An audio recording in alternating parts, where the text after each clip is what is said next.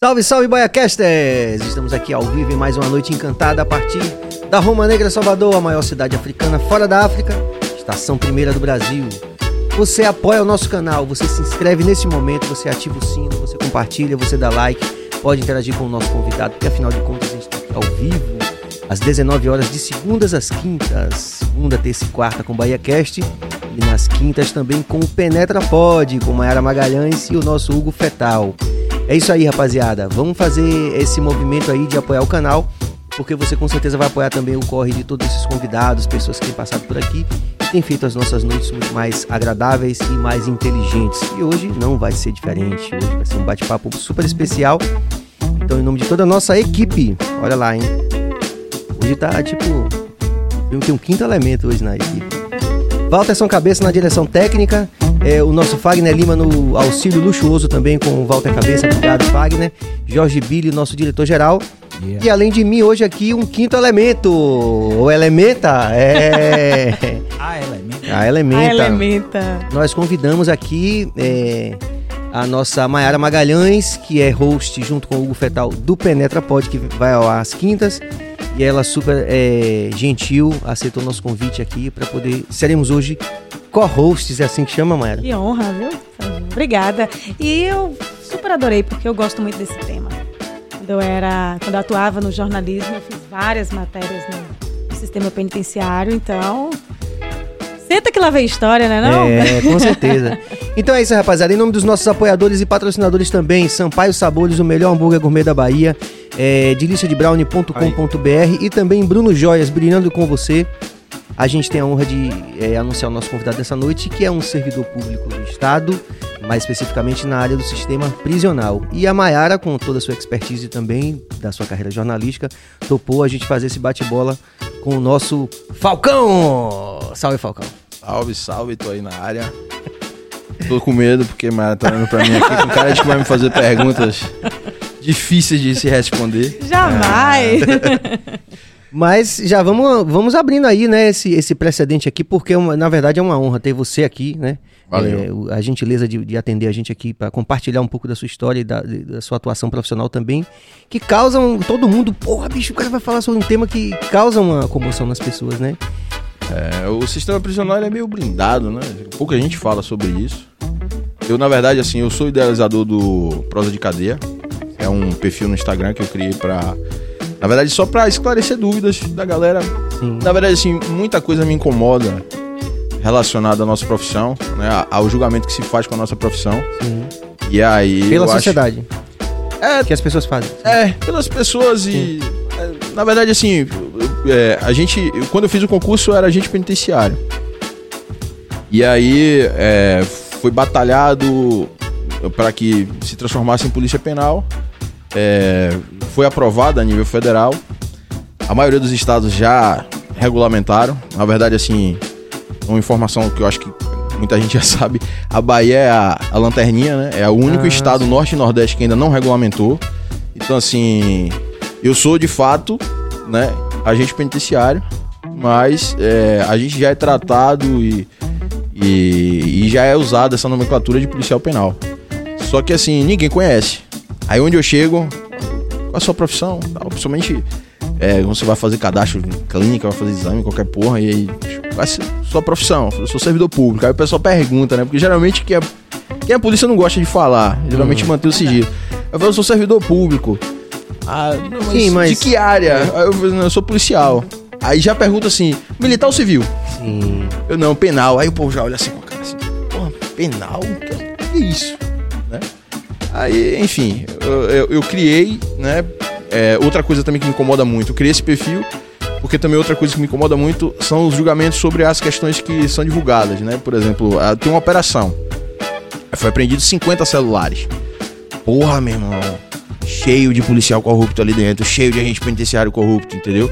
Porque a galera tem essa ideia errônea de que só o agente penitenciário tem um contato com o preso, e não é verdade, né, a gente tem todo um corpo funcional, né, área de saúde jurídica e, enfim, fora as assistências, né, assistência religiosa, não sei o que e tal, que estão sempre... Todo o staff ali que cuida, por exemplo, do dia a dia, tanto, né? Tanto internamente da cadeia, quanto a galera de fora, né, pastoral, Pelo amor de Deus, assim, pra não ter corte e dizer que eu tô dizendo que é a pastoral que bota coisa errada. Não é isso, mas cara. Não, não mas, só assim, isso, né, Falcão? É a falta de segurança...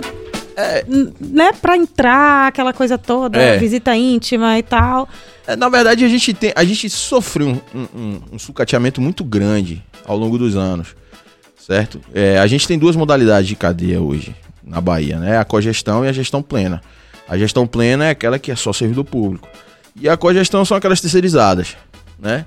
Pô, você vai ver na terceirizada tudo funcionando bonitinho, né? E as gestões plenas sempre sofrendo por falta de efetivo, por falta de equipamento, né? E todo esse aparato que é necessário para se manter o bom andamento da cadeia e não se tem, né? E qual é o número hoje, a estatística de número de presos para um agente penitenciário hoje na Bahia?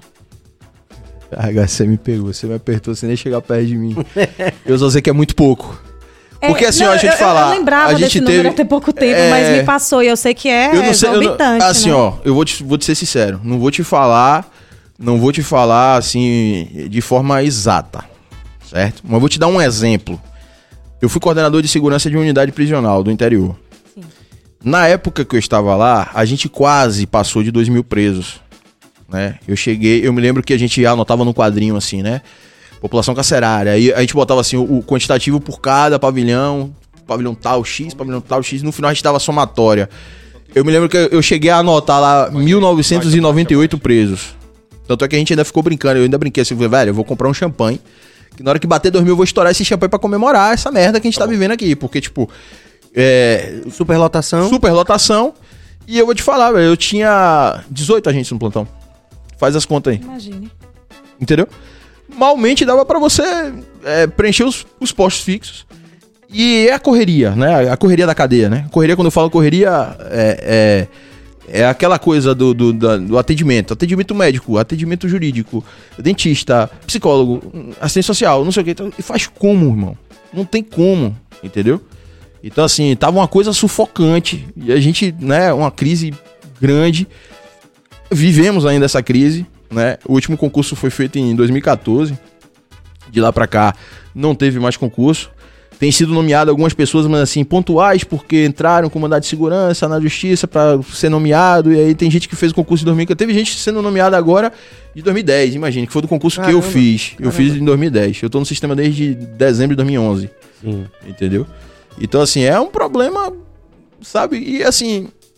a gente vive uma interrogação enorme, porque a gente não sabe qual é o destino disso aí. Vai terceirizar? Vai fazer concurso? O que é que vai ser feito? E a gente não sabe, entendeu? O que é que vai ser feito. Eu achei o dado, acredite. Ótimo. Na Bahia são 14 mil presos e menos de 250 policiais penais. Você arredondou, porque deu 13, me dá 13 mil e fração. Eu tenho acesso a esses dados... né, através de, então vamos fazer de portais a internos aqui, nossos. Né? Passa aí, 14 mil por 250? Não, sou não. 250 o quê? Peraí, desculpa. 250 policiais penais. Não, tem mais. Mais? Tem mais. Esse dado foi... não. Esse dado tá errado. Seria 56 presos por policial da Bahia. Não, esse dado tá errado. Tem mais policial. Tem mais. Mas mesmo assim abaixo do necessário. Isso, totalmente. Imagina, você ter 14 mil presos e você não tem mil homens. Esse dado foi do sindicato. Hã? Sindicato dos Servidores da Polícia Penal da Bahia. Esse dado foi do sindicato? Foi. Mas tem algum... eu não vou falar. Eu prefiro não falar. Mas é porque vai ter momentos que eu vou falar, eu prefiro não opinar. Eu me lembro. Mas que você começou... esse dado tá errado, não tem mais gente. Tem você... mais. Mas assim... ainda é surreal, né? É surreal, pô. Você tem que quase... você tem 14 mil presos, né? Vamos arredondar. Né? Se você tiver 1.000 homens, você tá ainda... abaixo do que precisa. Abaixo do que precisa, pô. Entendeu? Acredito que a gente não tenha 1.000 homens hoje. Inclusive, assim, eu vou te falar, dessa galera que tá ainda atuando, a gente teve muitos que aposentaram do ano passado, ano retrasado pra cá, mas assim, dessa galera que tá aí, tem muita gente que tá aí já quase que indo na compulsória. Entendeu? Porque tem colegas, eu brincava muito, né, com isso aí, porque o antigão, a gente chama de antigão, é uma pedra preciosa pra gente que tá entrando agora no sistema. Sim. Porque ele é que tem as informações, ele que sabe como o sistema se desenvolveu. Realmente funciona. E a cadeia, ela tá rodando, ela tá mudando, ela vai, sabe? Aquela coisa... eu entrei em 2011, hoje já é outra coisa que não era quando... era em 2011 quando eu entrei, entendeu? Então, assim, quando eu fui trabalhar em Feira de Santana, Eu acabei falando a unidade, mas eu trabalhei em Feira de Santana.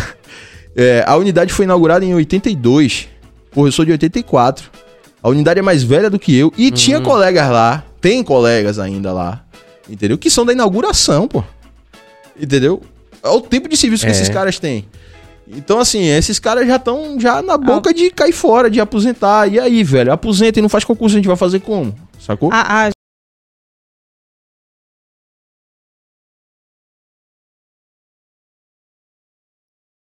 Policiais penais. Ah, tá. Então faltou o número. Quantos policiais penais? 1.250. É, mais ou menos isso mesmo. Que dá o quê? 13 presos pra cada policial. 12, é quase 12. 12 presos pra cada policial. Não tá bacana, não. Não porque é bacana, até porque esses 1.250 não trabalham todos ao mesmo tempo, né? Exato. Tipo, um trabalha hoje, outro trabalha daqui a quanto tempo. E não é... E assim, não, as pessoas... E outra coisa também que a galera precisa entender é que, assim, antigamente existia uma cultura muito ruim, certo? É bom separar, assim... A gente separa o joio do trigo, certo? Não tô falando das pessoas. Eu tô falando da condição às quais essas pessoas entraram no sistema. Existem muitos cargos comissionados que não são policiais. Não são policiais penais, certo? E o que é que acontece? Esses cargos, né? Agora a gente está começando a viver, teve uma mudança agora recente, né? Com um pouco até de resistência de muita gente e tudo, mas assim, eu tenho visto com bons olhos, porque eu tenho visto coisas acontecendo em poucos meses que eu não vi acontecer em 10 anos, certo? Então, alguns cargos, eles estão começando a ser ocupados por policiais penais, entendeu? E o que é que acontece? Esses policiais penais que assumem determinados cargos, o cargo, quando eu falo, é uma direção adjunta, uma coordenação de segurança, uma coordenação de CRC. CRC é um setor da cadeia que cuida da documentação do preso, né? Essa questão jurídica e tudo e tal. E aí, o que é que acontece? É desfalque lá. Então, você pode falar assim, 13 presos, tá. Mas assim, esses caras não estão todo dia trabalhando. É isso. A galera que trabalha no plantão, né? A galera que trabalha no plantão é 24/72. Ou seja, você pega o número e divide por 4. Então é o número que eu passei, praticamente. Tá. É verdade, é verdade. Vou pedir desculpa. Não, faz sentido. O pessoal do Cispeb me desculpa, tá? É vocês estão certos. Não, mas a memória tá vindo aos poucos, mas é verdade. Porque eles fizeram o cálculo... O número de presos é o mesmo, mas o número de servidores trabalhando... O cálculo que eles fizeram foi correto, foi isso mesmo, entendeu? Então você imagina, velho, como é que você vai trabalhar desse jeito, velho? Não tem como, entendeu? Eu me lembro que quando eu comecei numa unidade de Jequié. Eu sou natural de Jequié. Sim. E na época eu tava morando lá... É barril a unidade de Jequié. Não, por quê? Por quê? Bem, deixa eu te falar. Barril. É a Mata Escura. Na Bahia. Não, não vou dizer Mata Escura. Qual é a pior a Bahia? Eu posso ser sincero? Pode, claro. Eu tenho que ser sincero. As pessoas querem saber. As piores unidades, assim, eu digo em termos estruturais e de efetivo. Entendeu? Eu acho que a PLB e Feira de Santana. PLB é? É a Penitenciária Lemos de Brito. É uma estrutura muito antiga. É aqui, essa, se eu não me engano, era da década de 70, cara. Então, porra... Tinha tinha um módulo lá que era que chama... Panóptico de Bentham. Panóptico, pronto. Essa porra aí que você falou aí. Entendeu? Essa aula eu fui. Minha leitura é pouca. Então o que é que acontece? Aquela porra já até saiu de uso. Aquele pavilhão ali nem se usa mais. Quando a gente passa lá, tá desativado. Dá pra ver a formação do panóptico. É bonito, né? Olhando de cima, né? Aquilo é um inferno, cara. Ali era um inferno. Mas é inclusive uma concepção muito... já ultrapassada, né? É porque na verdade eu acho prisional. Que a ideia daquilo ali é que o preso ele perca a noção da coisa ali, porque ele pensa que tá sendo vigiado a todo tempo.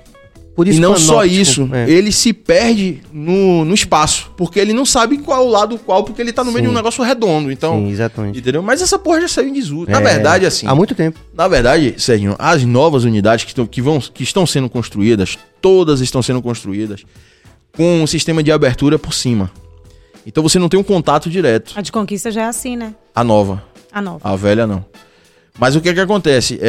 A maioria das cadeias aqui de Salvador são assim, pô, você entra no meio. E se você conversar com um monte de colega, tem um monte de colega que acha que tá certa aquela porra. Eu não acho, é a opinião minha. Sim. Certo? A opinião minha. Vinícius Falcão aqui, o policial penal, eu não concordo em entrar no pátio. Até porque você tá falando em desvantagem numérica. Você tá entrando ali 5, 6 pra fechar 300, pô. 400. Sim. Entendeu? Então, assim, pô, você tá vulnerabilizando o policial penal. Sim. Entendeu? Eu não concordo com isso. Mas, enfim... Olha, tem gente me ligando. Mas aqui, você... né? Eu vou desligar aqui essa porra. Mas você começou então lá em Jequié. É. Se bem que ultimamente, eu vou te falar. Pode falar nome de marca aqui? Pode. Que boa. Pode.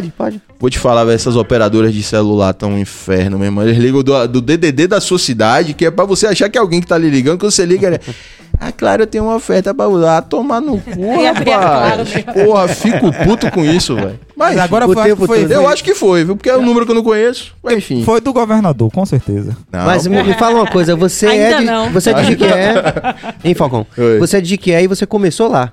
Comecei lá. Eu entrei em dezembro de 2011. Quanto tempo você ficou lá? Jequié eu fiquei 3 anos. Mas Jequié é o seguinte... Pode falar. Ela falou que Jequié é barril. Eu não acho que Jequié seja barril. Lá. Só que Jequié é porque se fazia uma publicidade muito grande sobre a unidade de Jequié. E por quê? Há pessoas que queriam se promover, certo? Enfim. E aí, rapaz, fazia um escândalo que Jequié é isso, Jequié é aquilo, não sei o que, velho. Eu trabalhei lá 3 anos. Eu vi a cadeia virar, no finalzinho, quando eu tava indo embora, no meio de uma intervenção.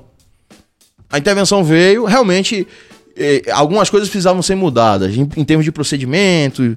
e tal, algumas coisas precisavam ser mudadas, mas aí veio uma intervenção, essa intervenção no final até caminhou bem, mas no final, e não foi assim, eu vou dizer assim, não foi intervenção que foi ruim, talvez foi um erro estratégico do dia, né, foi feita uma operação, uma mega operação, tropa de choque foi e tal, e foi feita uma mega operação, e no final dessa operação, foram retirados, né, os líderes, os caras que faziam, representavam a liderança, das facções que estavam ali, né? Nessa época não existia rivalidade de facção dentro de Jequié, era a predominância de uma só, entendeu? E aí foram tirados esses caras. Depois da operação, né? Todo mundo volta pra cela, aquela coisa toda. Desculpa, gente. De boa. É porque eu tenho Meu nome daquela porra? Herediato. Daqui a pouco a gente vai falar sobre Hernandiato também, viu, galera? E também do seu corre com a música também, que não vamos esquecer isso. Sim, cara, velho. Porra, mas mudança radical, né? Do rock and roll pra cadeia. Então, aí o que acontece? Ao fim da operação, todo mundo na tranca, né? Que a gente, você não tinha sido liberado pra banho de sol. E esses presos já tinham sido recolhidos, já estavam na triagem, que iam ser transferidos, né? Foi liberado o banho de sol. Não me lembro quem foi que liberou, mas eu lembro que eu tava lá. E aí, nessa de liberar o banho de sol, o que foi que aconteceu? Os caras aproveitavam quem tava no pátio, soltos, e aí começaram a virar a cadeia em forma de protesto por causa da galera que tinha sido transferida. Sim. Só que o que acontece, Sérgio? Aí eu vou falar abertamente, tranquilamente, porque muita gente agiu de má fé. Eu tava lá, eu vi com meus olhos, eu tava na beira do pátio. Inclusive, quase fui agredido também, porque, tipo, foram 4 pavilhões, certo?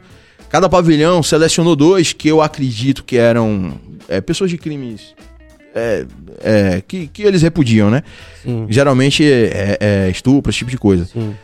Pegaram os caras e começaram a espancar os caras com uma forma de protesto pra gente levar os presos de volta. Sim. Trazer a liderança de volta. E a porra saiu do controle. E aí, pau, aquela coisa, os caras quebrando, a gente naquele desespero, aí chama a tropa de choque, a gente, na época, não tinha estrutura, condição. Hoje, graças a Deus, tem um grupo de intervenção que acredito que numa situação dessa... sabe resolver. Eu saberia resolver, né? Mas, assim, começou a rolar aquela onda e tal, e aí, quando a tropa de choque chegou, aí a tropa de choque bota o pé, meu irmão, ninguém fica. Os caras correram pra cela, a gente conseguiu adentrar o pátio e tirar os caras que estavam sendo agredidos. Esses caras que estavam sendo agredidos... saíram assim, tipo, cabeça cortada, cabeça partida, braço quebrado. Tira os caras, aquela coisa, dá socorro, cobre.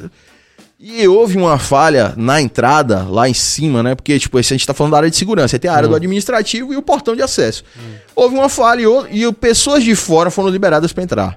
Então, o que foi que aconteceu? Nossa, quando esses presos começaram a subir, a galera foto, no outro dia tava lá dizendo que foi a tropa de choque que agrediu, que foram os agentes penitenciários que agrediu, não sei o que, tal, e desvirtuaram o que realmente aconteceu de fato, entendeu? Inclusive teve até uma situação que a gente tava em um módulo, aí na hora que a gente conseguiu sanar, conseguimos tirar os caras que estavam sendo agredidos, né? Quando a gente tá saindo, tá virando o cara também, eu falei, porra, mentira, brincadeira, velho.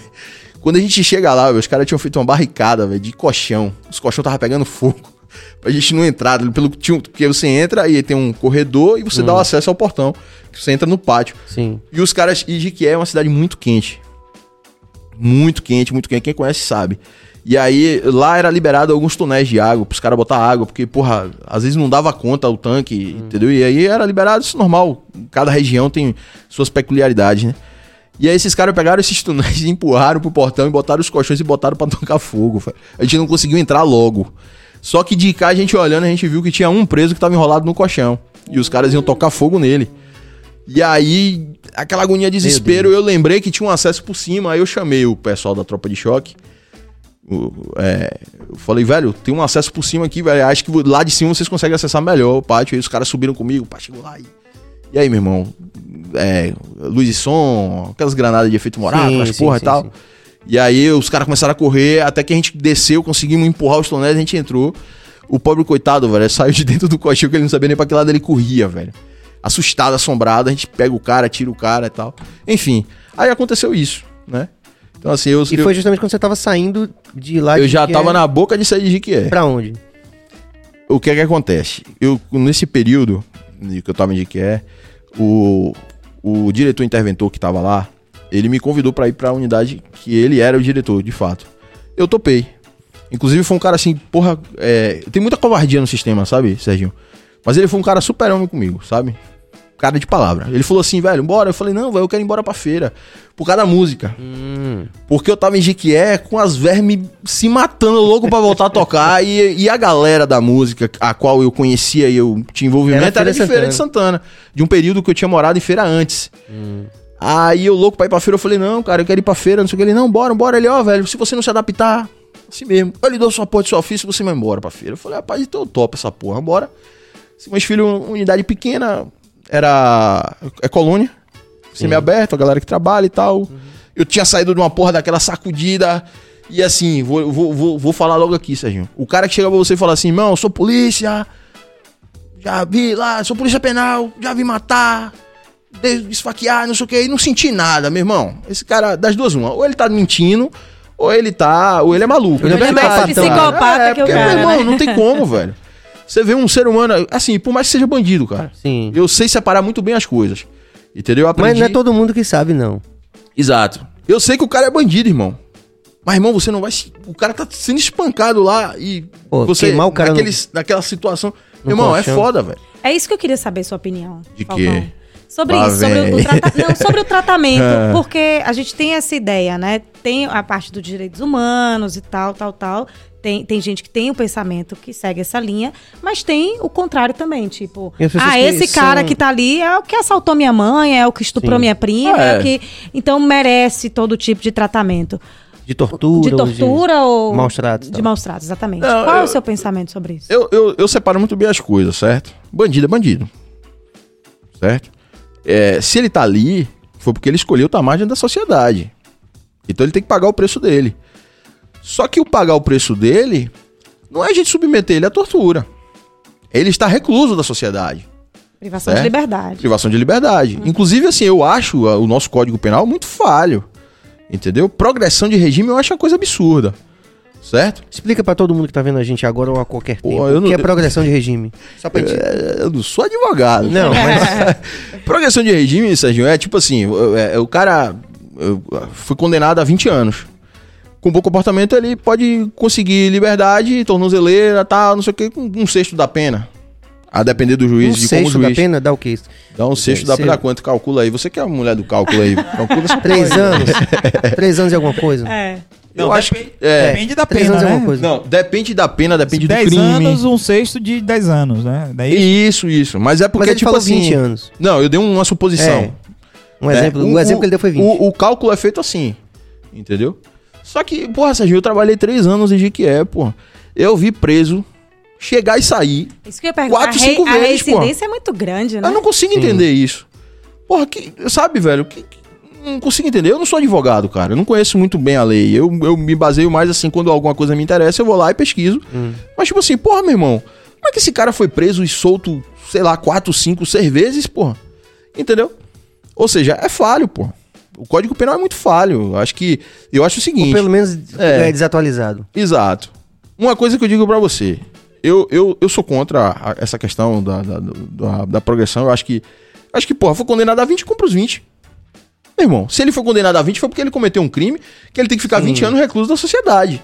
Entendeu? Mas aí chega numa cadeia que não tem onde colocar a gente. Só que tem um detalhe também. Essa questão aí é porque eu vou e venho. Eu não sou um cara, muito adepto a essa questão dos direitos humanos e não sei o que e tal, mas eu também não sou aquele cara radical que eu acho que o bandido tem que se fuder, eu vou matar, eu tenho que torturar, não sei o que. Eu sou contra esse tipo de coisa, mas tipo assim, porra, meu irmão, vai tirar o cara da sociedade, dá condição também, porra. Tá ligado? Dá condição, porra, oferece trabalho. Deixa eu trazer um relato aqui só pra gente fazer essa discussão, junto com a rapaziada que tá vendo a gente agora. Pode compartilhar também sua experiência, gente. Podem perguntar aqui. O nosso Falcão é um cara que tem muita experiência, assim. Pouquinho. Não, e é um falador de grande monta, vamos dizer assim, né? O cara que fala, que conhece, que fala bem como é articulado pra poder falar sobre tudo. Então, interaja aqui com a gente. Eu tenho esse amigo músico também, que ele foi, não vou citar nome, mas ele foi pra Suíça, casou com a moça da Suíça.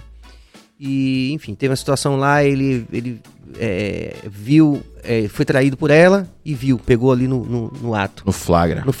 Porra. E aí ele matou ela, certo? Foda. E aí imagine, brasileiro, na Suíça e tal, e aí depois a gente... Se fosse carioca, participava junto. Pois é, tem... Aí repare que eu consigo fazer piada até com coisas trágicas. Desculpa, Sérgio, foi mal. Não, mas é porque assim, só pra fazer uma comparação entre você falou dar a condição, né? Isso. Muita gente acha que tem que jogar o cara num fosso, né? É. Então a gente tá tentando delimitar isso, assim, como é que a gente... Principalmente no Brasil de hoje, né? Que as coisas estão muito tensas em relação a isso. Uhum. Direitos humanos para presos, não. Então ele foi... Ele pegou prisão perpétua na Suíça. Só que ele ficava numa casa, ele não ficava num pavilhão, ele ficava numa casa. E dentro do sistema de penal, ele trabalhava, e aí a família da vítima recebia um terço do que ele produzia. Um terço era depositado na conta dele, porque o governo suíço não acredita que o cara pode sair de lá com a mão na frente e outra atrás e não voltar à criminalidade. E o terceiro terço, no caso, vinha para a família dele aqui no Brasil. Né? Então ele tinha acesso a TV a cabo e internet. Nós estamos falando da Suíça. Né?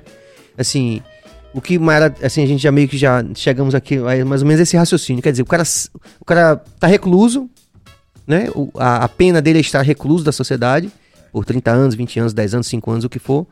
Mas essa condição que ele tem lá dentro precisa ser uma condição que realmente faça o retornar à sociedade. Que ele não volte, como você tá falando, o cara 25 vezes em 3 anos. Mas ele não foi prisão perpétua? Não, no caso dele foi prisão perpétua. Mas eles também têm esses atenuantes. Ah, certo. Né? Eu quero dizer assim, que no caso desse que você falou, ó, em 3 anos eu vi o cara ir e voltar 4, 5 vezes. E a última notícia que eu tive dele foi embora. Troca de tiro com... Sim. Briga na rua. Sim. Porque assim, Jequié ainda tinha muito problema relacionado à questão de proximidade com o preso. Porque a gente é uma cidade pequena. Então, assim, às vezes caía preso lá um cara que... Porra, velho, você jogou bola com um cara na rua. Sim. Porra, joguei bola com esse cara, o cara tá aqui, velho, que viagem. E tipo assim, velho... Eu sempre fui um tipo... Eu sempre assumi uma postura de... Porra, meu irmão, aqui eu sou a lei. Eu sou policial, eu sou a lei, você vai me respeitar. Mesmo que você conhecesse ele. Se você me respeitar, irmão... Mas no geral, sim, sacou? Porque, velho, vamos botar num geral assim... O preso em si... Na grande maioria, vamos dizer assim, os caras não vão te dar trabalho, certo? Poucos, né? Por exemplo, a gente tinha lá numa unidade, a última unidade que eu tava, que agora eu tô em outra, né? Mas a que eu tava anterior, a gente tinha uns 5 galerias. Dessas 5 tinha uma que era insuportável, meu irmão. Todo dia os caras reclamavam de, porque eu rango, porque a gente vai parar, porque a gente vai... Porra, meu irmão, e como é que isso só tá incomodando eles? Como é que o rango só tá incomodando? Os outros estão de boa, os caras não estão reclamando. Ou seja, você via que era só... É porque era aquela galerinha que tava na liderança ali, que tava enchendo o saco mesmo, sacou e tal. Então, de verdade, não vai te dar muito trabalho, entendeu? Mas, assim... E o trato, né, velho? O trato é essencial, né? A postura de respeito, velho. Se o cara te respeitou, tá de boa, né? Agora... Convive bem. Mas, porra, não respeitou, velho. Você vai lançar a ocorrência, aquela porra vai pra ficha dele, ele vai ser informado do juiz, entendeu? E ele vai acabar se fudendo. Vai dar problema pra ele. Vai, porque, porra, se o cara tiver na boca de progredir, ele vai perder a progressão dele, sacou? Ele pode perder a progressão, pode atrasar a progressão, e o cara pode pegar uma penalidade aí de, porra, vou progredir agora, peguei 1 ano de castigo, ou seja, só vou progredir daqui a 1 ano. Esse tipo de coisa assim acontece, entendeu? Mas enfim, é isso, cara.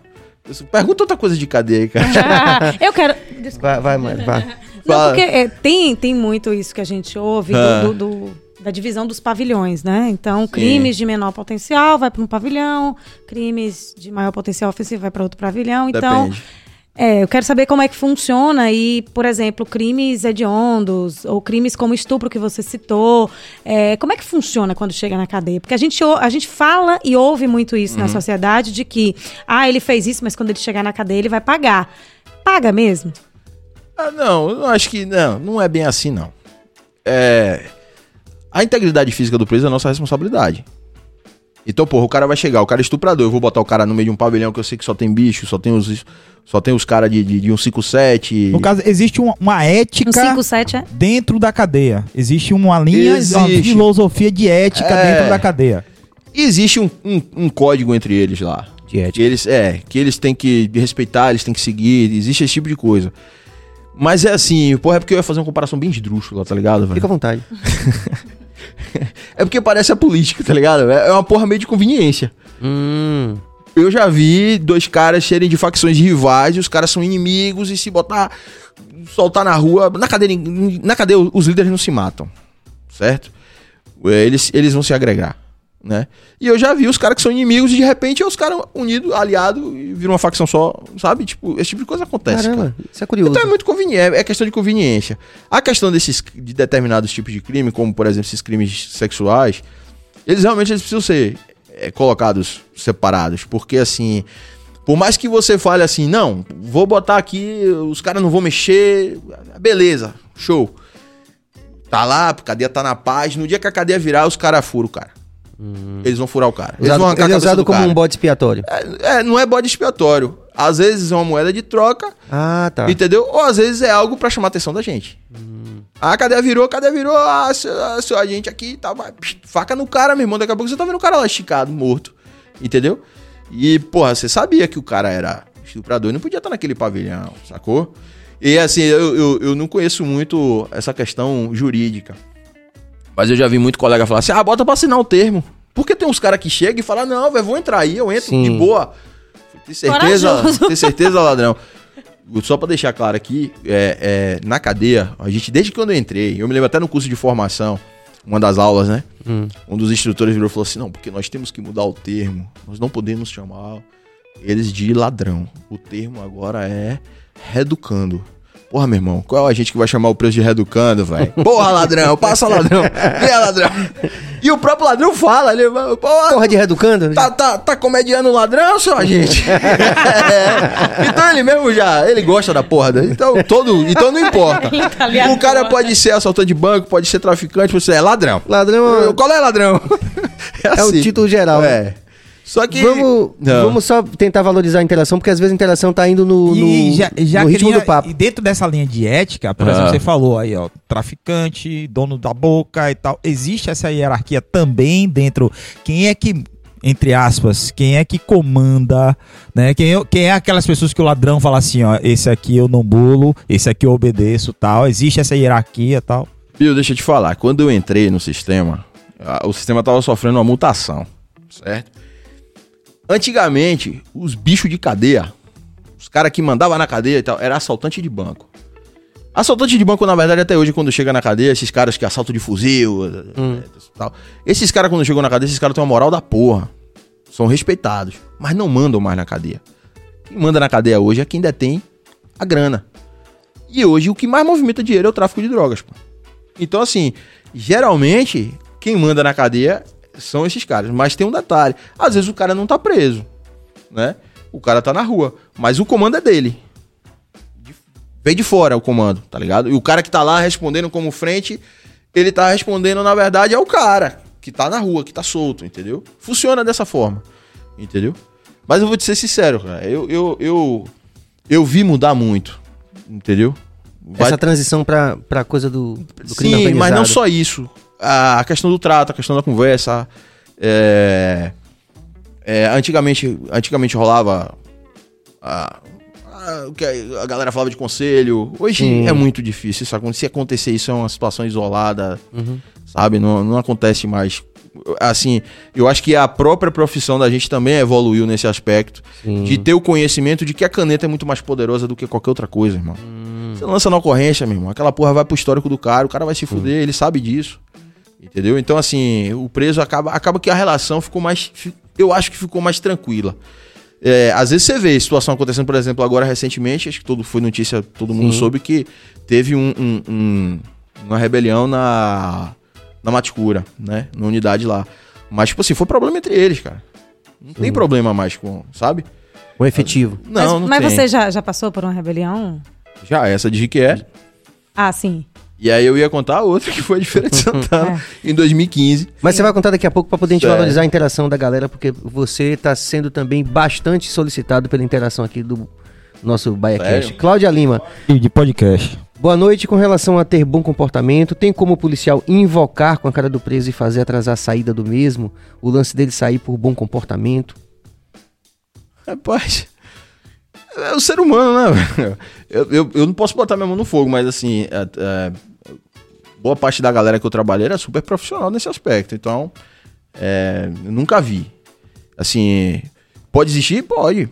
Como pode existir qualquer outra situação, né? O policial penal, ele torce pelo ladrão, entre aspas, para o cara se... Porra, tomaram, ó, irmão, entra aí, fique de boa, tal. Tem essa torcida ou...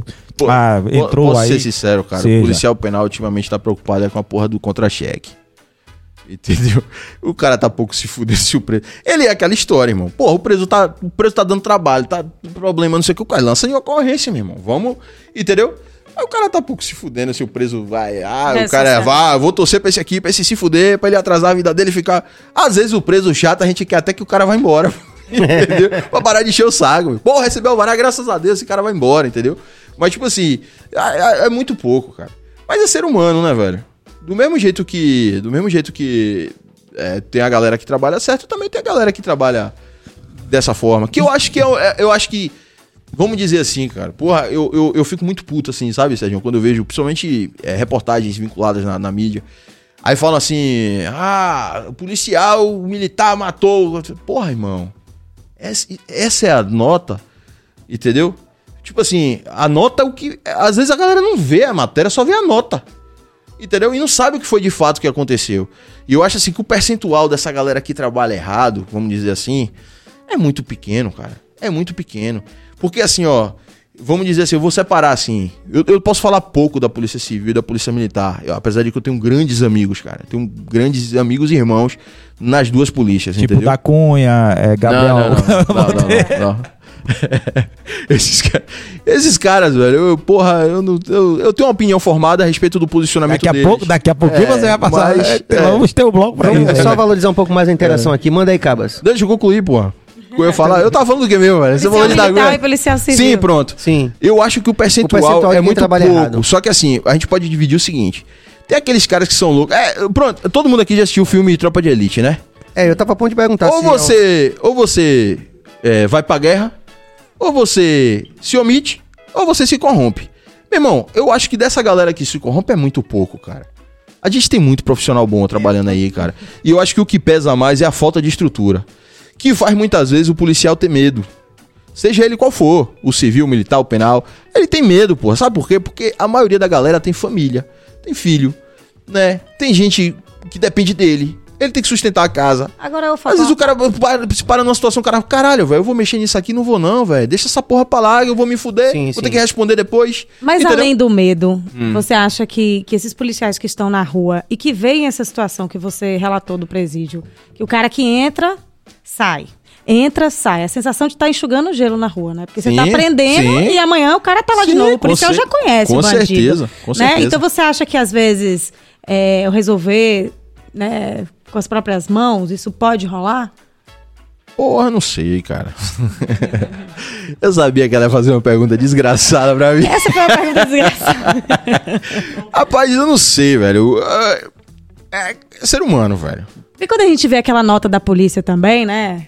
E eu sei que tem muito policial bom. Eu também fiz muita matéria com policial. Eu vi muita coisa. Mas a gente vê também muita nota da polícia de troca de tiros, né? Sempre que morre um bandido foi em troca de tiros. Claro que essa troca de tiros geralmente existe. Mas às vezes também não é... Foi até bom você ter falado nisso. Porque eu vou citar aquele exemplo que teve agora recente do... Acho que foi no Rio de Janeiro, parece. Que morreram 25. A polícia chacina aí... Um bocado de gente falando, e um bocado de especialista de sofá, tá ligado? Isso, aqueles especialistas que não bota a cara na rua, mas tá no sofá dando opinião. Eu vou te falar. A polícia militar, eu vou falar especificamente da polícia militar nesse caso, porque eu, se eu não me engano, acho que essa operação foi da polícia militar. Foi. A polícia militar, ela passa por diversos treinamentos, cara. Aquele cara que tá empunhando aquele fuzil, ele não levantou, vestiu a farda, pegou o fuzil e foi pra rua não, pô. Aquele cara passou por inúmeros treinamentos. Então o que é que acontece? O preso não. O bandido não. O bandido, ele pegou a arma, empunhou e tá ali no morro defendendo a porra da boca dele. E não tem nada a perder, né?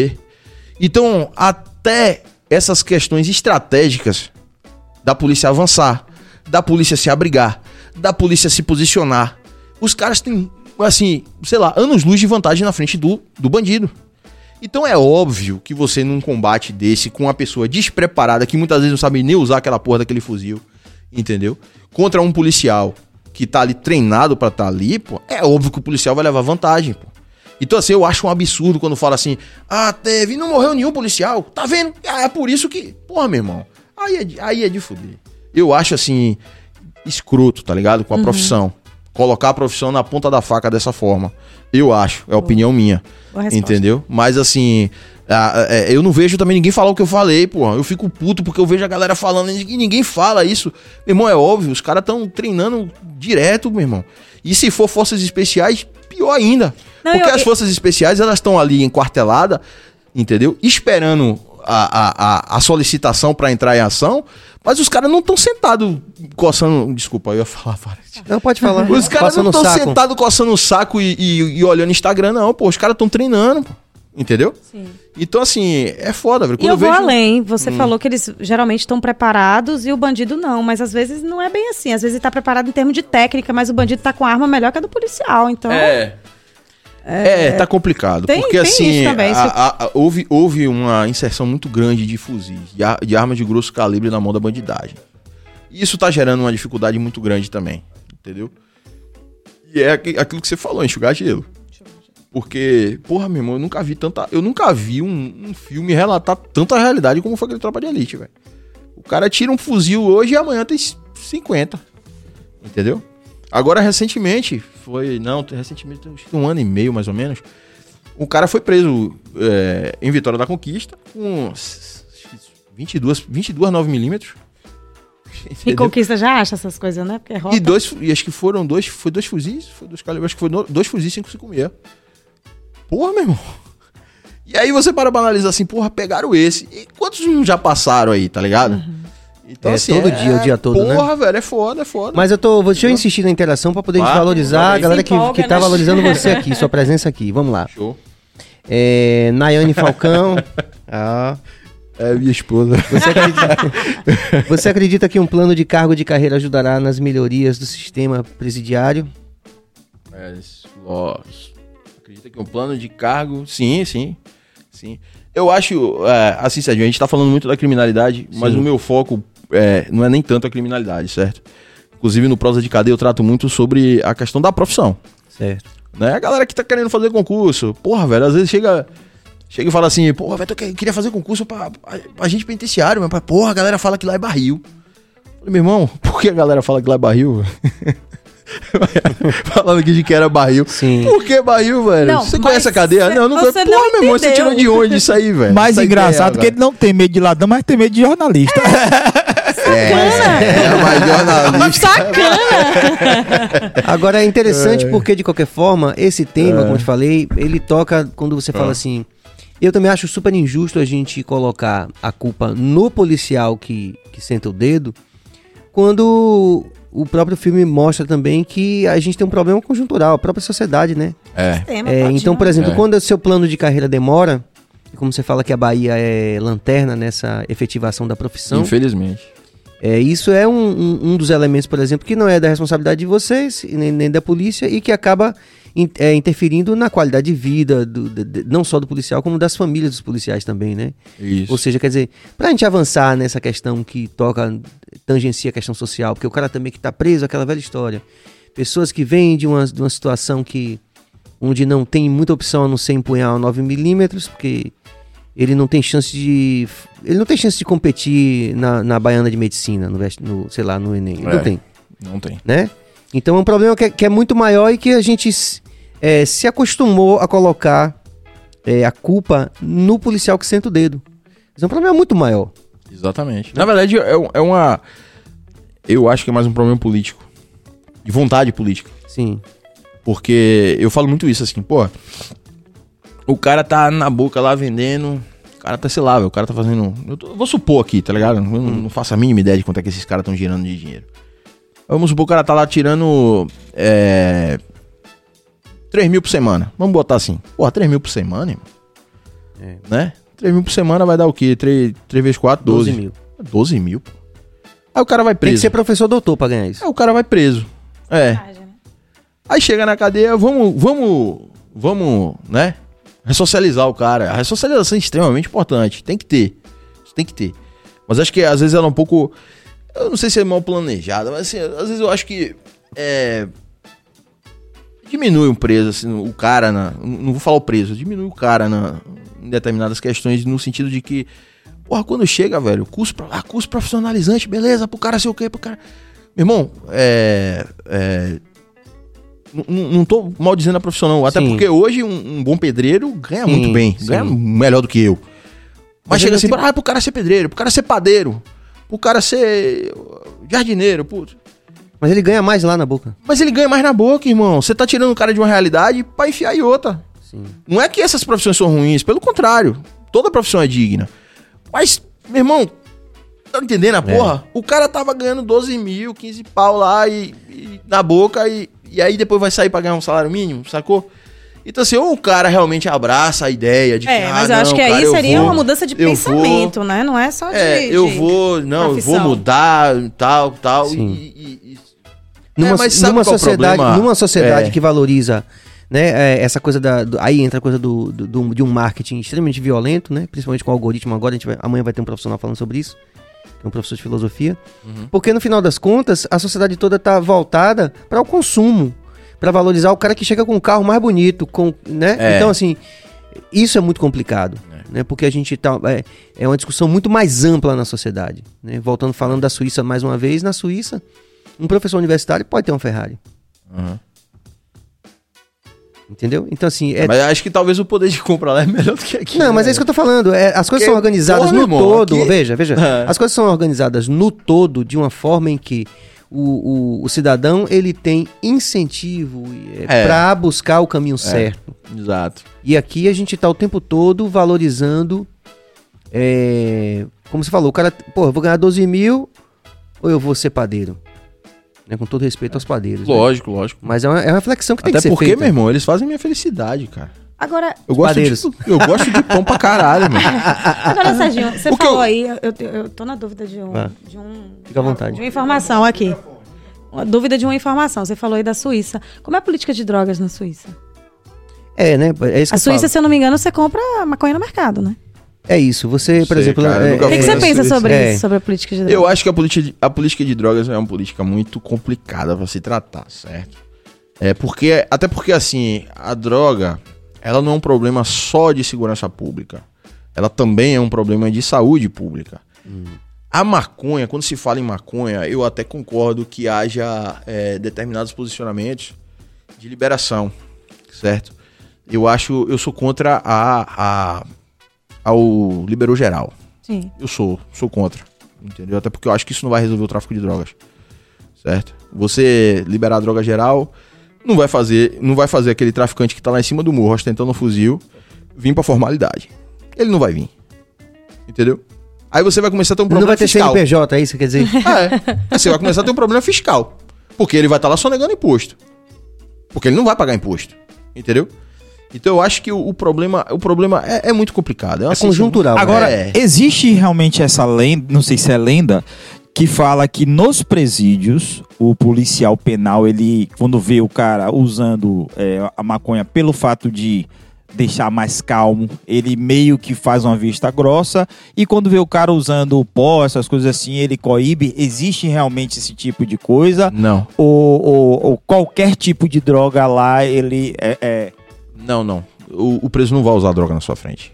Principalmente se você for um cara que o preso sabe que você é um cara padrão. Ele não vai usar na tua frente, entendeu?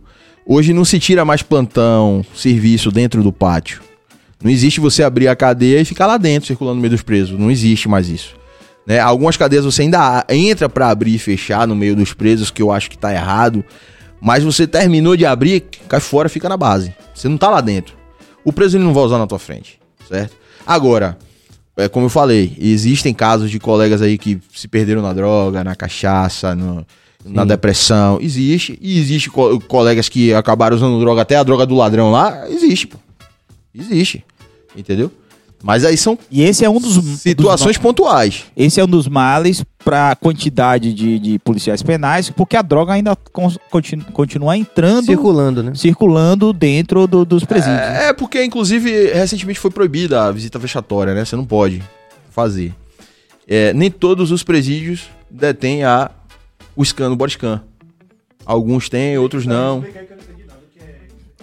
A revista vexatória é porque antigamente era o seguinte: a visita ia entrar, aí a colega, a policial penal feminina, ela ia lá com a visitante, tira a roupa, agacha 3 vezes. Sim. Né? Se viu que não adiantava, na verdade, porque a droga continuava entrando. Porque se a mulher souber fazer pompoarismo, ela segura a porra lá dentro, não vai sair. Mas existia, entendeu? Uhum. E acontecia às vezes dela baixar a porra, pinotar lá, pronto, né? Quando era, sei lá, celular, alguma coisa assim e tal, levava pra delegacia, termo circunstanciado, ela tava liberada. Se fosse droga, ela já ficava presa, né? Mas sempre que acontecia, encaminhava pra delegacia, pra ser feita a ocorrência. Esse tipo de revista foi proibida, não pode mais. Você não pode fazer mais esse tipo de revista, entendeu? E a gente tem a falha de que algumas unidades, infelizmente, ainda não estão com body scan ativos. O body scan é aquele do aeroporto, que você passa lá... Às vezes até tem e não funciona, né? É. E ele não é 100%, cara. Mas o body scan, ele pega só metal? Não, ele pega volume e tal, mas é uma parada muito sinistra. É a galera que trabalha com isso, recebe treinamento e tudo e tal. Eu mesmo vejo aquela porra, não sei nada do que é aquilo ali. Pra mim, eu tô vendo um esqueleto, tá ligado? Tipo Matrix. É uma parada meio... Mas assim, melhora. Mas também não é 100%. Porque às vezes é baseado em suposição. Ah, isso aqui tá parecendo que é um volume, mas a gente não tem certeza. É igual não fã. E aí, também, meu irmão, quando você não tem certeza, você não vai pra cima. Você não vai pra cima porque se não tiver, tu tá fudido. Tá ligado? Então, sim. É assim que funciona, né? Agora, assim, é muito difícil coibir essa questão É até bom a gente começar a falar disso, porque eu na verdade, vocês estão me perguntando um bocado de coisa aqui. Eu queria falar da profissão. São as curiosidades. Eu não queria falar de preso, volta. Não. Até porque os presos, tem uns presos... Temos gente mais fina, 3 horas de podcast. Brother aí que nunca me deu dor de cabeça, os caras... Temos mais 3 horas de podcast. Pô, é mesmo? Mas é interessante. Então, daqui a pouco a gente vai pedir uma pizza aqui, né, galera? Vai chegar. Aí o que acontece? Foi bom até ter falado disso, porque o que acontece? Não é só dessa forma que entra. Tem a visitante, né? Já teve casos de pessoas dessas forças auxiliares... né? Sim. E arremesso. É isso que eu vou te falar, acho que hoje, a depender da unidade, o arremesso é a principal forma de entrar. Com drones, inclusive. É. Não, com drones teve um caso aqui, acho que em Eunápolis. Acho que aqui não tá tão moderno ainda, não. Não, teve um caso em Eunápolis, que o drone, e parece que foi abatido pelo policial que tava na guarita. O policial derrubou o drone. Mas... Explica arremesso aí, que eu não, a gente realmente, não, eu não pronto. Sei, eu imagino, vou mas explicar exatamente o que é arremesso. Inclusive, teve recente, né? Não lembro quanto tempo, deve ter uns 6 meses ou mais... que encontrou uma farra, né? Chocolate, uísque, além de celular, droga. Não, pô. Na Mata Escura. Não. E entrou não é recente, arremesso. Não, é o tempo todo. Ah, tá. Os caras mandam, os caras... Olha, velho, eu trabalhei em uma unidade na Mata Escura que era a campeã de arremesso, cara. Entendeu? A Mata Escura, ela tem uma dificuldade muito grande, principalmente pros policiais militares do BG e pros policiais penais que estão nas unidades, que é o entorno, velho. É uma mata fechada e, porra, velho, tem um lugar lá que eu fico olhando assim, velho, eu não sei como é que esses caras conseguiram passar aqui, velho. Tá ligado? E os caras vão, no meio da madrugada, às vezes 7 horas da noite, 8 horas da noite, sobe ali aquela avenida que passa por trás, ele é Gal Costa, né? Sobe ali por trás, meu irmão, os caras arremessam 30, 40, 50 pacotes, velho. Eu já teve situação de eu estar lá nessa unidade que eu trabalhei e, pô, você tá lá de repente, parecia que tá, sei lá, velho, parece que tá chovendo... Hambúrguer. Está chovendo hambúrguer. Aquela barulheira. Foi, porra, que porra é essa aí? Arremesso, velho. E aí, termina de arremessar. E outra, velho. E os caras são muito fera nisso. É foda. Você vai, quando você chega, os caras já pescaram metade, tá ligado? Eles conseguem pescar, eles fazem uns ganchos lá, sabe? Joga com a linha. Estão desenvolvendo a tecnologia. Os presos puxam. E aí acaba que entra muita coisa dessa forma. Mas, velho, eu já abri de ter... Que suco, é foda. Velho. Mas carne, velho. Eu falei, caralho, vai pra aí, velho. Carne, meu irmão. Aí a gente dava pros gatos, tá ligado? Fica na cadeia. Os gatos ajudam a gente com controle de pragas, né? Os ratos que ficam na cadeia. Os gatos botam pra correr. Mandar um abraço pra Marinalva, minha colega lá de Jequié, cara. Aquela encantadora de gatos. O que de mais curioso você encontrou? Quando eu trabalhei lá, ela saía pro refeitório e ia 40 gatos acompanhando ela. Foi uma das matérias que eu já fiz. E aí ela voltava, os gatos voltavam atrás, cara. Ela amava aqueles gatos. Ama, né? O Marinalva tá lá ainda firme e forte. Mas que demais, fez a pergunta lá. O que de mais curioso você encontrou nesse negócio de arremesso? Que você lembra, assim, de mais curioso? Porra, assim. De arremesso, cara, não lembro, assim, de nada. Teve nada... Não. Lubrificante... Sim. É importante, gente. Antigamente tinha, não sei se acha ainda, mas tinha uma porra de uma latinha, assim, que umas paradas parecendo mandarim, assim, escrito em chinês, japonês. Ah, pomadinha japonesa, não acredito. É a pomadinha que a galera passava com aquela porradinha. Lembra que tinha uma... Galera... Lembra não, pô? Essa porra? Eu lembro. Porra, meu irmão. É uma pomadinha japonesa que passa na região íntima. A porra dá uma ardência gostosa na porra. Esquentada. Já nessa porra é sexóloga aí. Agora teve uma vez em Jequié, mas não foi... Porra, não era pra eu falar unidade, cara. Mas eu já falei e fudeu. Foda-se. Não vou falar o nome do preso, então... Eu acho que nem deve estar lá, velho, tem tanto tempo isso, tem quase 10 anos que eu saí de lá. Que eu tava com os colegas assim, e a gente fazendo revista, né? Naquela época que não tinha porra nenhuma, tinha nem... Acho que nem aquelas raquetes detector de metal não tinha. Então assim, e chegava comida, as visitas chegavam com as vasilhas de feijão, pá, a porra toda. E aí eu tô assim, a gente ficava numa bancada, eu mais 2 colegas. E aí a gente revistando as porras assim, o colega tirou um vibrador de borracha. E ele tirou o vibrador e fez, porra, como é que eu revisto isso aqui, velho? Ficou sacudindo o negócio, velho. Aí o colega do lado, o que é, pai? Ele pegou, jogou nos peitos do colega, o colega, porra, meu irmão, que porra é essa? E aí ficou aquela resenha. E a coitada da visita ficou toda sem graça. Mas é melhor que maconha pra acalmar o preso, né não, Bill? Não sei, cara. Não sei. E por que você perguntou logo pra Bill, cara? É o bullying. Bill, é o bullying interno. Bill sabe das coisas. É o bullying interno que tem que comigo. É porque ele que perguntou, gente, da maconha que acalma. Mas acho que essa foi... Eu acho que isso foi a situação mais inusitada, tá ligado? Que chegou lá. Porque eu não lembro de mais nada assim muito diferente. Agora, quando chega um preso conhecido, famoso, ou famoso ator, famoso pelas coisas dos crimes que ele chega, ó, o cara vai chegar aí, ó, fulano de tal, como é que é a atenção? Rapaz, assim, o preso... Lá vai a gente falando de preso de novo aí, velho. Calma, tem mais 3 horas. A gente não pode trazer o preso, né? O preso depende muito da situação, certo? Geralmente quando é crime de grande repercussão, né, e... Assim, quando eu falo grande repercussão, um crime que às vezes coloca o cara numa situação de risco dentro da cadeia. E a integridade física dele é nossa responsabilidade. Então a gente não pode colocar ele à revelia em qualquer pátio, né? Geralmente esses caras são colocados... A gente tenta colocar em alguma carceragem diferente e tudo e tal, porque é muito difícil isso também, certo? Às vezes a gente não tem estrutura pra colocar os caras num lugar separado. Às vezes... Teve uma vez, eu me lembro uma vez, eu acho que foi em Feira de Santana, o cara chegou e fez, não, mas é porque eu tô em nível superior, eu preciso de uma carceragem. Eu falei, meu irmão, que carceragem diferente você vai ter aqui, mano, tá louco, velho? Não tem não, irmão. Aí o cara, não, mas tipo assim, foi uma parada muito rápida. O cara chegou, acho que 2 dias, o cara foi embora. Entendeu? Mas o cara chegou nessa esperança, acho que esse cara nunca pisou numa cadeia na vida dele, velho. Sim, sim. Então é muito difícil você fazer isso. Você tenta... Mas assim, famoso, né? Mesmo, porque às vezes o cara fica famoso. Rapaz, famoso, eu vou te falar. O famoso chegou aqueles caras daquela banda que teve um negócio do estupro. Ah, da banda. New Hit, isso. Tá. Esses caras ficaram num pavilhão lá em Feira de Santana, que era um pavilhão destinado à galera evangélica, não sei o que e tal. Tem uma galera que se converte depois, né? Ah, interessante. Sim. E eles ficaram nesse pátio. Esse pátio, na verdade, era um pátio já destinado a essa galera diferente. Uma galera... Às vezes, porque assim, acontece muito, eu acho... E às vezes eu fico sem entender isso, cara. O cara louco, surtado da cabeça, e tá preso, cara.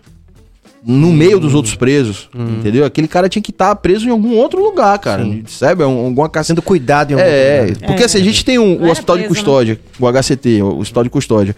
Mas assim, é temporário, sacou? Você consegue às vezes temporário. O cara vai, fica um tempo, depois volta e tal. E... É só pra se tratar a loucura e voltar. Mas às vezes o cara não volta. O cara é louco.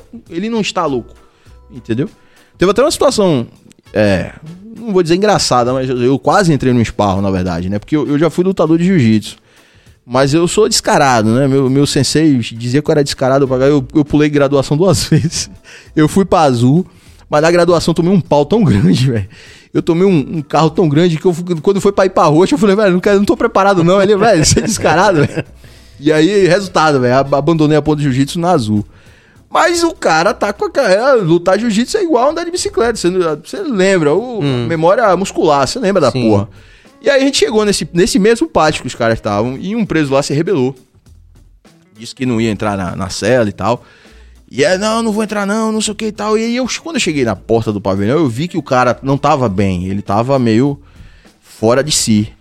Aí eu fiz, porra, mano, o cara tá doido, esse cara não vai adiantar, velho. Sabe? E que outra coisa, Sérgio, a gente é feito muito uso de gás. A gente vai falar disso aí. Sim. Não daquela forma, pelo amor de Deus. Mas o gás, ele é usado como contenção de distúrbios, esse tipo de coisa. Sim. E a gente acaba se acostumando com aquela porra. E eu falei, velho, só que o doido não adianta. Você não adianta usar, cara. O doido você dialoga com o cara ou junta 5 colegas e segura o cara e algema o cara até pra segurança dele mesmo. Sim. E aí eu olhei de cá e ele fez, não, mas eu falei, não vou entrar não. Eu falei, rapaz, vamos entrar, velho, eu vou entrar aí e vou lhe botar na cela. Aí o cara fez assim, pode vir. Aí eu, abre o portão que eu vou entrar. O colega tava atrás de mim, segurou no braço. Não, rapaz, você é maluco. Eu falei, por quê? Esse cara é faixa marrom de jiu-jitsu. Aí, rapaz, eu vou ficar aqui esperando você entrar na cela, meu velho. O cara era lutador, velho. Porra, eu quase que eu entro no esparro, meu irmão. O cara me dá uma surra, né? Apesar de louco, ele é faixa marrom. O cara é faixa marrom, meu irmão. Entendeu? Chegou aqui, o louco não vai saber lutar. Chegou Bora. Aqui o nosso hambúrguer gourmet Sampaio Sabores, o melhor hambúrguer gourmet da Bahia. Não. Vou comer hoje não, Não? Obrigado. Serginho, como é que você resiste? Eu vou deixar aqui, Serginho, pra fazer o mexer, mas eu vou comer depois, pronto, tá ligado? Pronto. Porque eu uso aparelho, vai ser feio demais eu falando aqui cuspindo no microfone. Tá. A cara de nojo. Eu não fiz cara de nojo, ele me pegou pra Cristo, hein? Lógico, ele não tem medo. Mas ela tá me botando nos esparros aqui, fazendo as perguntas. Sampaio Sabores aí, brocando mais uma vez com o BahiaCast aqui, a gente eu senti agradece. O cheiro, tava aqui, meu Deus, chegou. Também delícia de brownie.com.br. Deixa eu contar uma história de Sampaio Sabores, desculpa. Pode. Foi que dia, essa semana, eu senti saudade, né? Aí fui pedir, tava fechado, mas fiquei chateada. Segunda foi uma segunda, então. Segunda-feira eles não... Graças a Deus, né? Eles têm que ter o dia de descansar. Sabores, ele pede aí, quando eu fui pedir. Tava fechado. Agora deixa eu contar o ápice, né? Sim. Desse momento. Minha esposa mandou a pergunta ali, eu não respondi. Ela daqui a pouco eu respondo, viu, amor? Te amo, viu? Em casa você vai ver. Aí o que acontece? Deixa eu contar o ápice, né, Dan? Sim. Eu fui pra Simões Filho. Aí cheguei lá, não me adaptei. Porra, né? Na verdade, porra, muita resenha. E cadeia é foda, velho. A profissão da gente, como é muito carregada, a gente tem que ser descontraído e fazer resenha. Sim. Teve um colega, ele até faleceu ele, mas, pô, cara, sangue bom pra caralho, entendia muito, sabia muito de cadeia, cara. O cara tinha um faro, sabe? Aquela coisa do cara, bota o pé no pátio assim, ele já sabe como é que o pátio tá, já sabe se essa porra vai virar, se não vai. E aí, só que ele era muito escroto, velho. E aí ele foi junto com a galera, e eu vinha de uma cultura de não entrar no pátio, porque em Jequié não se entra no pátio, né? O sistema lá de abrir e fechar é diferente, é o chaveirinho. Vai ter um bocado de colega aí mandando mensagem aí, que os caras fazem resenha no chaveirinho. E aí o que acontece, velho? Quando eu cheguei lá entrava, né? Eu, porra, aquela porra, mas beleza, vamos entrar aqui. Aí ele, velho, armou uma pra mim, velho. Juntou com alguns colegas e levantou a suspeita de que tinha uma arma no pátio. E aí quando é um dia de sábado ele aparece lá. Porra, sábado, velho, sábado na cadeia, velho. Meu irmão, ele ficava mais apoio administrativo com a direção e tal. Ele chegou lá e falou assim: não, sábado eu já achei estranho, né? Falei, porra, a gente apelidava ele de professor. Falei, porra, professor aqui dia de sábado, que estranho, velho. Aí ele vem, a cadeia tá sinistra, irmão. Aí eu, porra, meu irmão, o cara mais experiente que eu tá dizendo que a cadeia é sinistra, a cadeia tá sinistra, né, velho? E aí começa, não, velho, porque tem uma suspeita de arma no pátio, não sei o quê. Eu, porra, arma no pátio, meu irmão. Porra, meu, tem que pedir auxílio, tem que pedir ajuda, velho, pedir reforço, tá ligado, velho? Pra gente entrar aí, revistar, não sei o que ele, não, a gente vai entrar, eu vou entrar e vou pegar essa arma aí dentro hoje, na hora do fechamento, aí o fechamento, ah, se fuder, rapaz, que eu vou entrar nessa porra nada, rapaz, ele, não vai entrar, não vai, os caras não vai. Coragem, tu não tinha um desenho chamado Coragem com Covarde? Sim. Porra, fudeu, velho. Coragem, você é coragem, eu com covarde, não sei o que, bababá. Porra, era batizado? Resenha, meu irmão, os caras me batizaram. Era trote, velho. Batizaram você como Coragem? Foi, velho. Aí eu falei, vai se fuder, agora que eu não entro mesmo nessa porra. Agora eu tô de mal, não vou entrar mais, vou ficar aqui no portão. Entra vocês. E não entrei mais na porra, velho. Mas só o que, Bolinho? Tipo assim, não, bolinho foi depois. O apelido de Bolinho? É, Bolinho foi um amigo meu, que ele tá até na secretaria, né? Um amigão meu aí, que a gente entrou junto, na verdade, a gente fez... Até TAF a gente fez junto e tudo. E a gente criou amizade nessa época e de lá pra cá a gente... O que é TAF? TAF é o teste de aptidão física. Ah, tá. Todo concurso de polícia, bombeiro, sim, faz. Sim. E aí esse cara virou amigão meu, só que o cara não presta, cara. Ele não vale nada, velho. Resenheiro. Nossa, se você der um vacilo, uma vírgula, ele vai encarnar em você pro resto da vida. E aí essa história de Bolinho foi uma viagem que a gente foi pra Teixeira de Freitas. A gente tinha uma missão lá no conjunto lá de Teixeira de Freitas e eu como pra caralho, tá ligado, velho? Isso é uma parada que, tipo, eu não escondo de ninguém e não tenho vergonha disso, cara. Eu tá como... escondendo aqui. Não, é porque eu vou deixar pra depois. Rapaz, eu como pra caralho. Então, assim, toda parada que a gente... Porque, porra, de Salvador pra Teixeira é longe. É longe como uma porra. E aí toda parada que dava, meu irmão, era 2, 3 salgados, tá ligado? E eu... Aí ele, porra, velho, parou, olhou pra mim assim, porra, você come pra caralho, velho. Vou lhe chamar de Bolinho agora, fudeu, irmão. Os caras até hoje me chamam de Bolinho. Bolinho. Mas tem outros também, tá ligado? Teve Coragem, teve Bolinho. O que teve mais? Em Jequié, a galera me chamava de... Tinha 2 apelidos em Jequié. Tinha Pão de Mel e... Pão de Mel e Frank. Os caras disseram que eu parecia o Frank Stay quando eu fui trabalhar lá, tá ligado? Que eu não tinha cabelo grande e tal. E na época eu não tava gordo como eu tô hoje. Aí os caras, pô, você parece o Frank Stay, meu irmão. Ficou, e o Pão de Mel foi uma resenha no refeitório, cara. Eu cheguei no refeitório e aí eu tava dividindo o pavilhão com um colega. Naquela época a gente ainda comia no refeitório, depois a gente começou a receber auxílio, a gente não come mais no refeitório, a gente leva a nossa quentinha, tá ligado?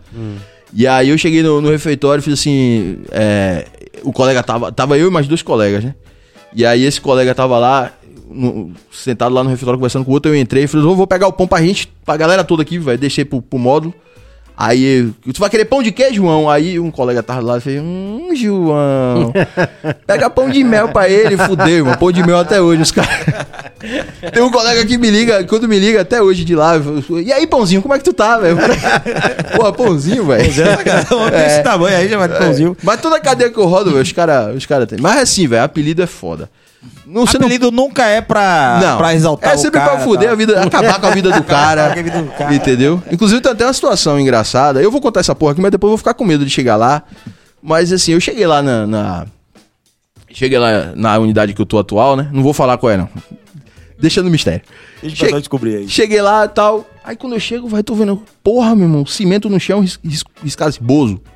Na parede, Bozo.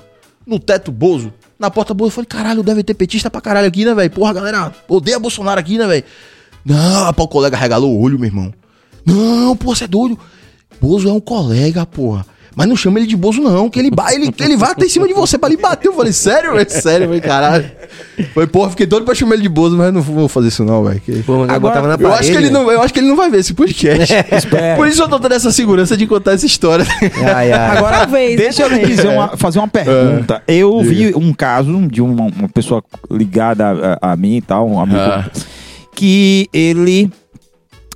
aí ele me contou que o outro amigo nosso estava passando por uma situação. Ele era diretor de um presídio, certo? E ele, não sei porque, ele chegou, pegou o bandido A, o ladrão A, e botou em um determinado pavilhão que era de uma facção rival, certo? E ele teve que sumir. Ele sendo diretor, ele teve que sumir porque ele foi uma coisa assim bem gritante, né? Você tava falando a questão de a gente falar do seu lado, do policial penal, do diretor, do policial e tal. Uma situação como essa é inadmissível, obviamente. Sim. Você acredita que não existe esse apoio?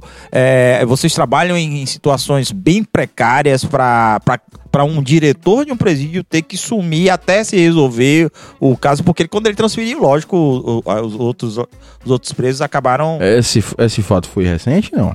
Não. Tem uns 3, 4 anos. Eu vou te ser sincero, eu desconheço. E eu sei muita coisa que acontece no sistema, porque, assim, eu, graças a Deus, fiz boas amizades, tenho uma amizade.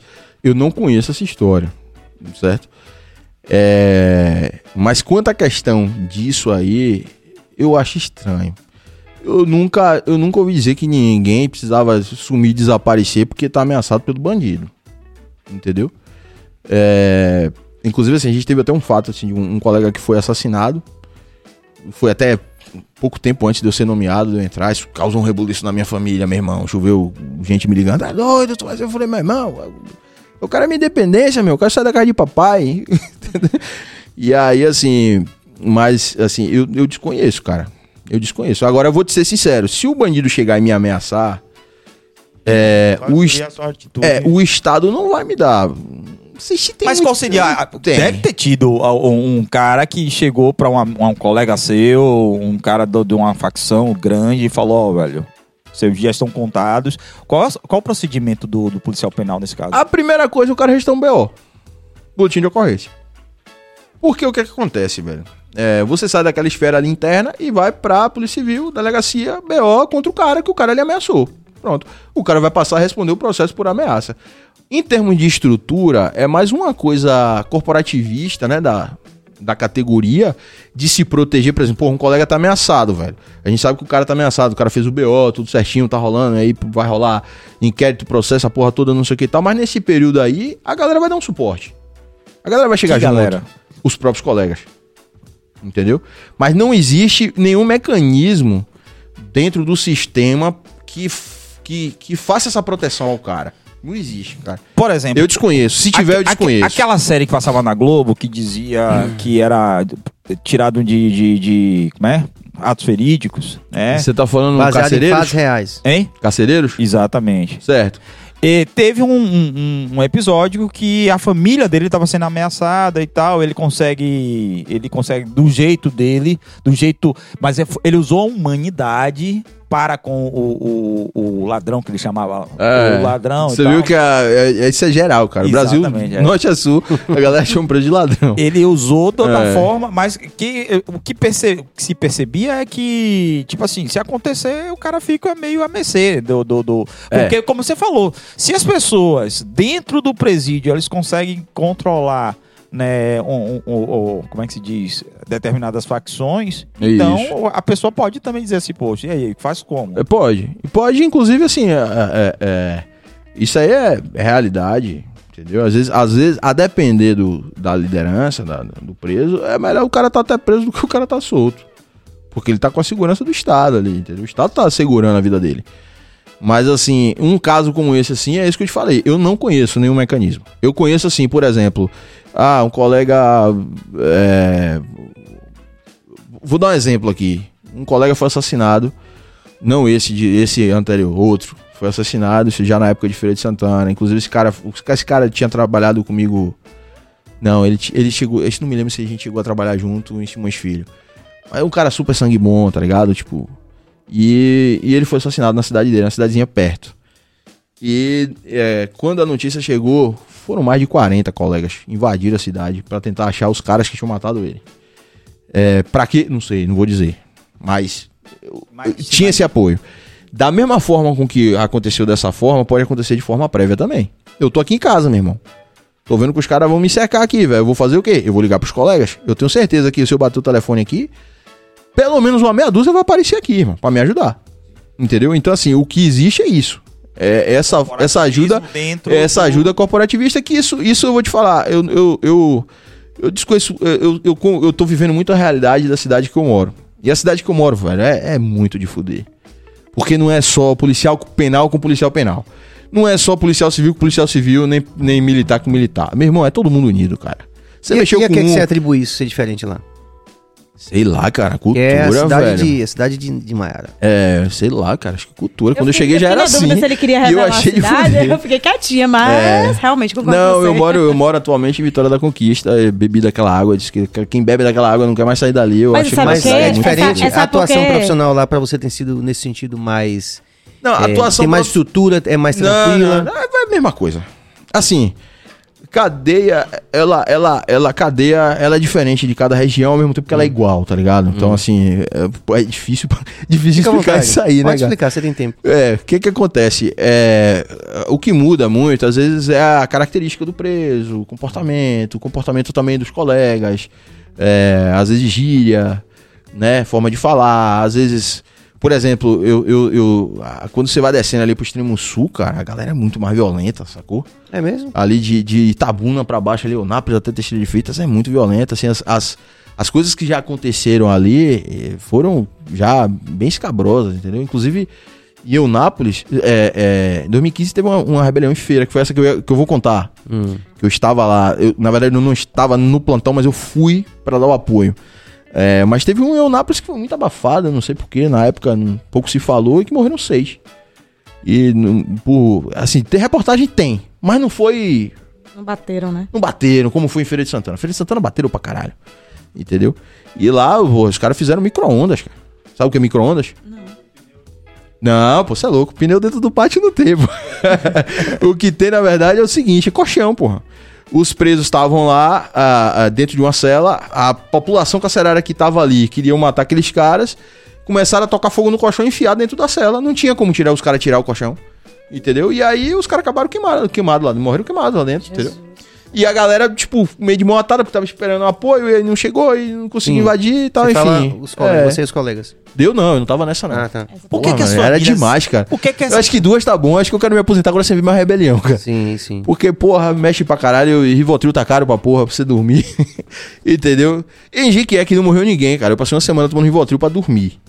Mas, assim, lá foi muito mais atenção por conta da mídia que fizeram, da deturpação que fez, que aquela porra me revoltou pra porra, mas enfim, falo porra pra caralho. E caralho, falo pra porra também. Enfim, mas assim, a de feira já foi o que eu presenciei. Aquela porra, você chegava em casa, fechava o olho, e nessa época que eu fui embora pra feira, eu já tava morando sozinho, já tinha saído da casa de papai. E aí, meu irmão, eu chegava em casa olhando pras paredes assim, fechava o olho e lembrava das porra, falei, cara, não vou conseguir dormir, velho. Aí Rivotril pra dormir. Entendeu? Pô, aquilo que eu falei com você. Qualquer pessoa, qualquer ser humano normal, ele vai sentir. Ele não vai conseguir administrar bem aquela situação. Entendeu? E a de feira foi foda, porque a de feira foi assim. Eu tava em casa... Posso contar agora a de feira? Por favor. Pô, essa foi o ápice, tá ligado? O meu trabalho. Eu tava em casa, não era meu plantão, eu não me lembro... Acho que não era meu plantão. Porque lá a gente permutava muito. Hoje não tem mais permuta, não é mais permitido. Mas a gente permutava muito. Um trabalhava no meu lugar, outro... E tinha também os cash. Como é cash? O cash, você paga o colega pra ele tirar no serviço no seu lugar naquele dia, entendeu? Okay. Aí, mas nesse dia eu tava em casa, eu acho que não era meu plantão. E aí um colega, tinha um grupo, né, da galera da equipe. E aí um colega tava de folga, também mandou mensagem no grupo, fez assim... Rapaz, falaram aqui que a cadeia tá virando aí. Procede... Porque feira tem um problema, Sérgio. Feira tem um negócio da Fundação Casa, sei lá como é. É negócio de menor infrator. Sim. E lá, meu irmão, vira toda semana. Lá é um saco, velho. Porra, as molecadas botam pra foder. Queima colchão, putaria, não sei o quê. E toda vez que isso acontece, a galera acha que é no presídio. Mas não era. Sim. E aí, meu irmão, os caras, porra... botaram aqui, velho, que os caras, porra, é verdade essa porra e tal. Aí ficou aquele silêncio, assim, sei lá, uns 3 minutos em silêncio. Daí a pouco, foi até o coordenador da minha equipe, que acho que ele tava de hora extra, tá fazendo hora extra, uma porra dessa, assim. Ele pegou, botou no grupo, assim, tiro e morte no pavilhão 10. Quem puder vir, venha. Caramba. Já, tipo assim, curto e... Na época eu tinha uma Hornet, cara. Eu gostava pra caralho de motos, tá ligado? Aí eu montei na Hornet, velho. E voei pra lá, porque naquela época eu era acelerado pra porra. Hoje é capaz de eu correr da putaria. Sim. Mas naquela época eu tinha que estar lá pra ajudar os colegas, porque eu também sou muito corporativista, sabe, velho? Eu não consigo aguentar ver ninguém falando mal dos meus colegas. E aí, velho, parti pra lá. Quando eu vou chegando já tá aquela porra, dia de visita, velho, dia de domingo. Muita gente. Hã? Muita gente. Gente pra caralho. Só que o que foi que aconteceu, porra? A porra virou com a visita dentro do pátio. Era uma coisa inusitada, porque não se vira cadeia com visita dentro do pátio. Entendeu? Isso é a ética deles. Então, eu já vi que era uma coisa estranha. Aí eu chego lá, porra, na hora que eu chego, já tava um colega cá no portão. A porra tá lá no pavilhão 10 e tal. Eu subi correndo, né? Rapaz, quando eu cheguei lá, já tava... Os ânimos já estavam se acalmando. Os presos já tinham acabado de... As munições, porque os caras estavam com arma lá dentro. Entraram 3 armas nessa rebelião. A gente até hoje não sabe como foi que entrou essas armas. Existem as investigações de corregedoria, essas coisas e tal, mas, bom, enfim, eu não sei como foi, nem faço ideia. E aí, as munições já tinham acabado, né? Porque parece que os caras se empolgaram na hora e começaram a dar tiro pra cima. Então, se tivesse uma troca de tiro, os caras não iam ter munição. Mas a ideia dos caras não era confrontar os colegas, era confrontar... eles entre eles, foi uma briga de facção lá dentro. Sim. Certo? E aí, rapaz, quando eu cheguei, velho, que eu botei logo a cara assim na guarita, né? Acho que tinha um oficial da PM, não me lembro quem, que já tava em diálogo com os caras. Quando eu botei logo a cara assim, eu vi logo um corpo estirado lá no meio, assim, aberto. Caramba. Assim, cara. Aí eu fiz, porra, quem é ali? Ah, é fulano, era o líder da... É porque...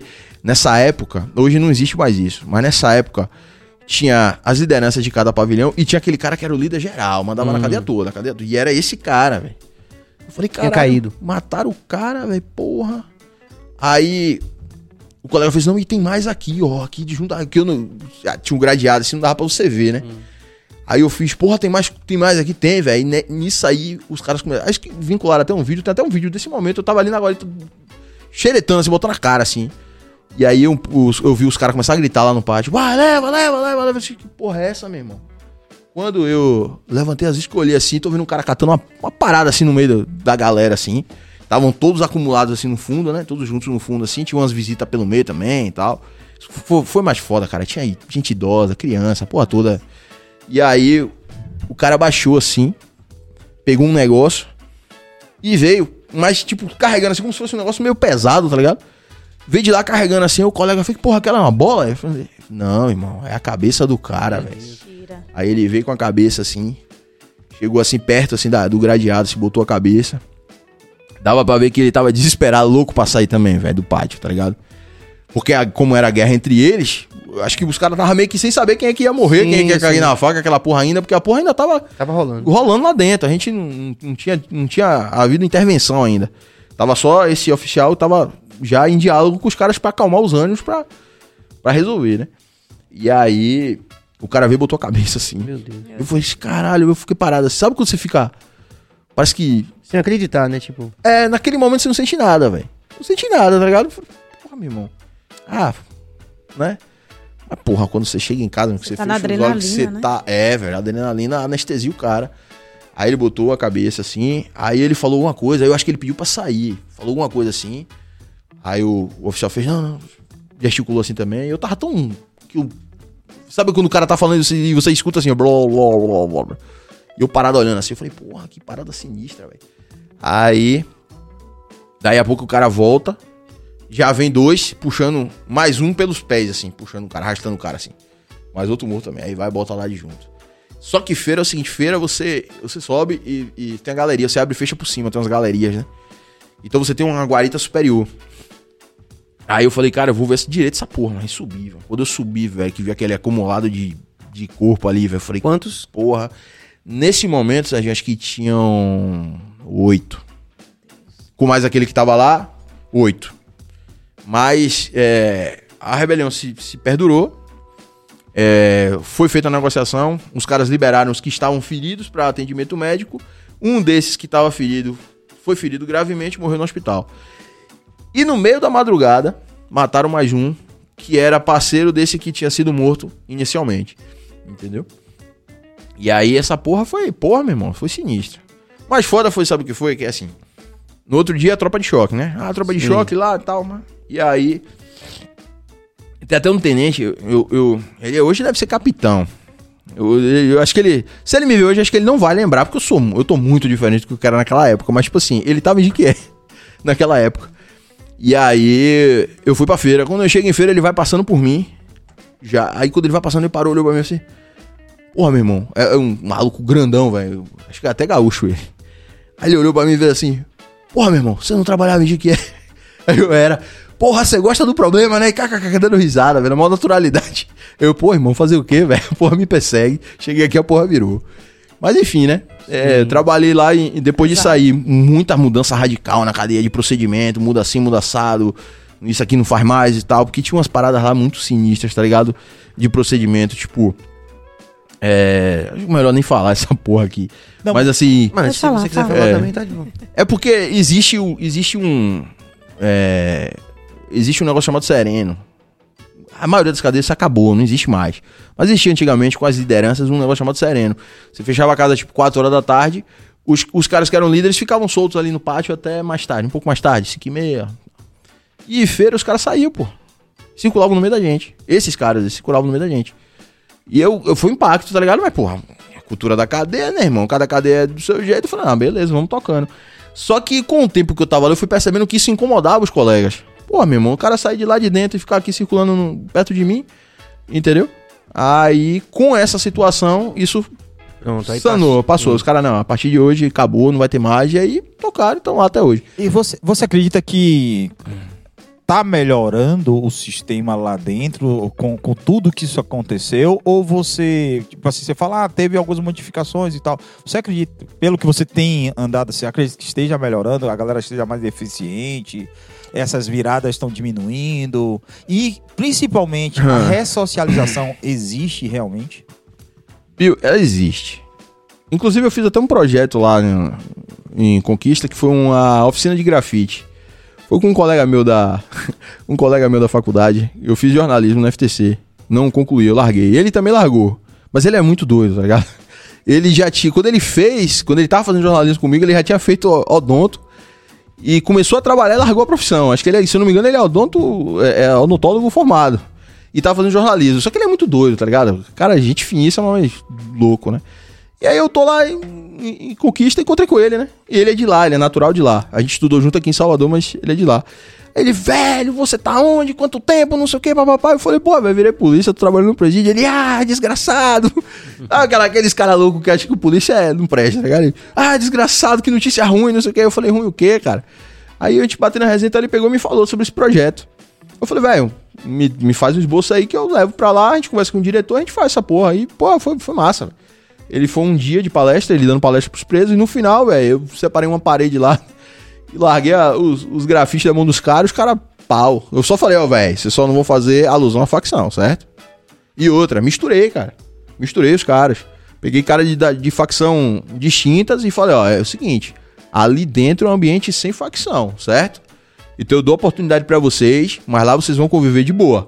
Os caras não, beleza. Meu irmão, foi show, cara. Os caras nem pareciam que eram de facção rival. Eu falei, velho, vocês querem se matar, vocês se matam na rua, aqui não. E aí lá os caras meteram bronca, velho, fizeram... Pô, foi massa. A socialização, ela existe, entendeu? Hoje a unidade que eu tô é a unidade onde muitos presos trabalham fora, né?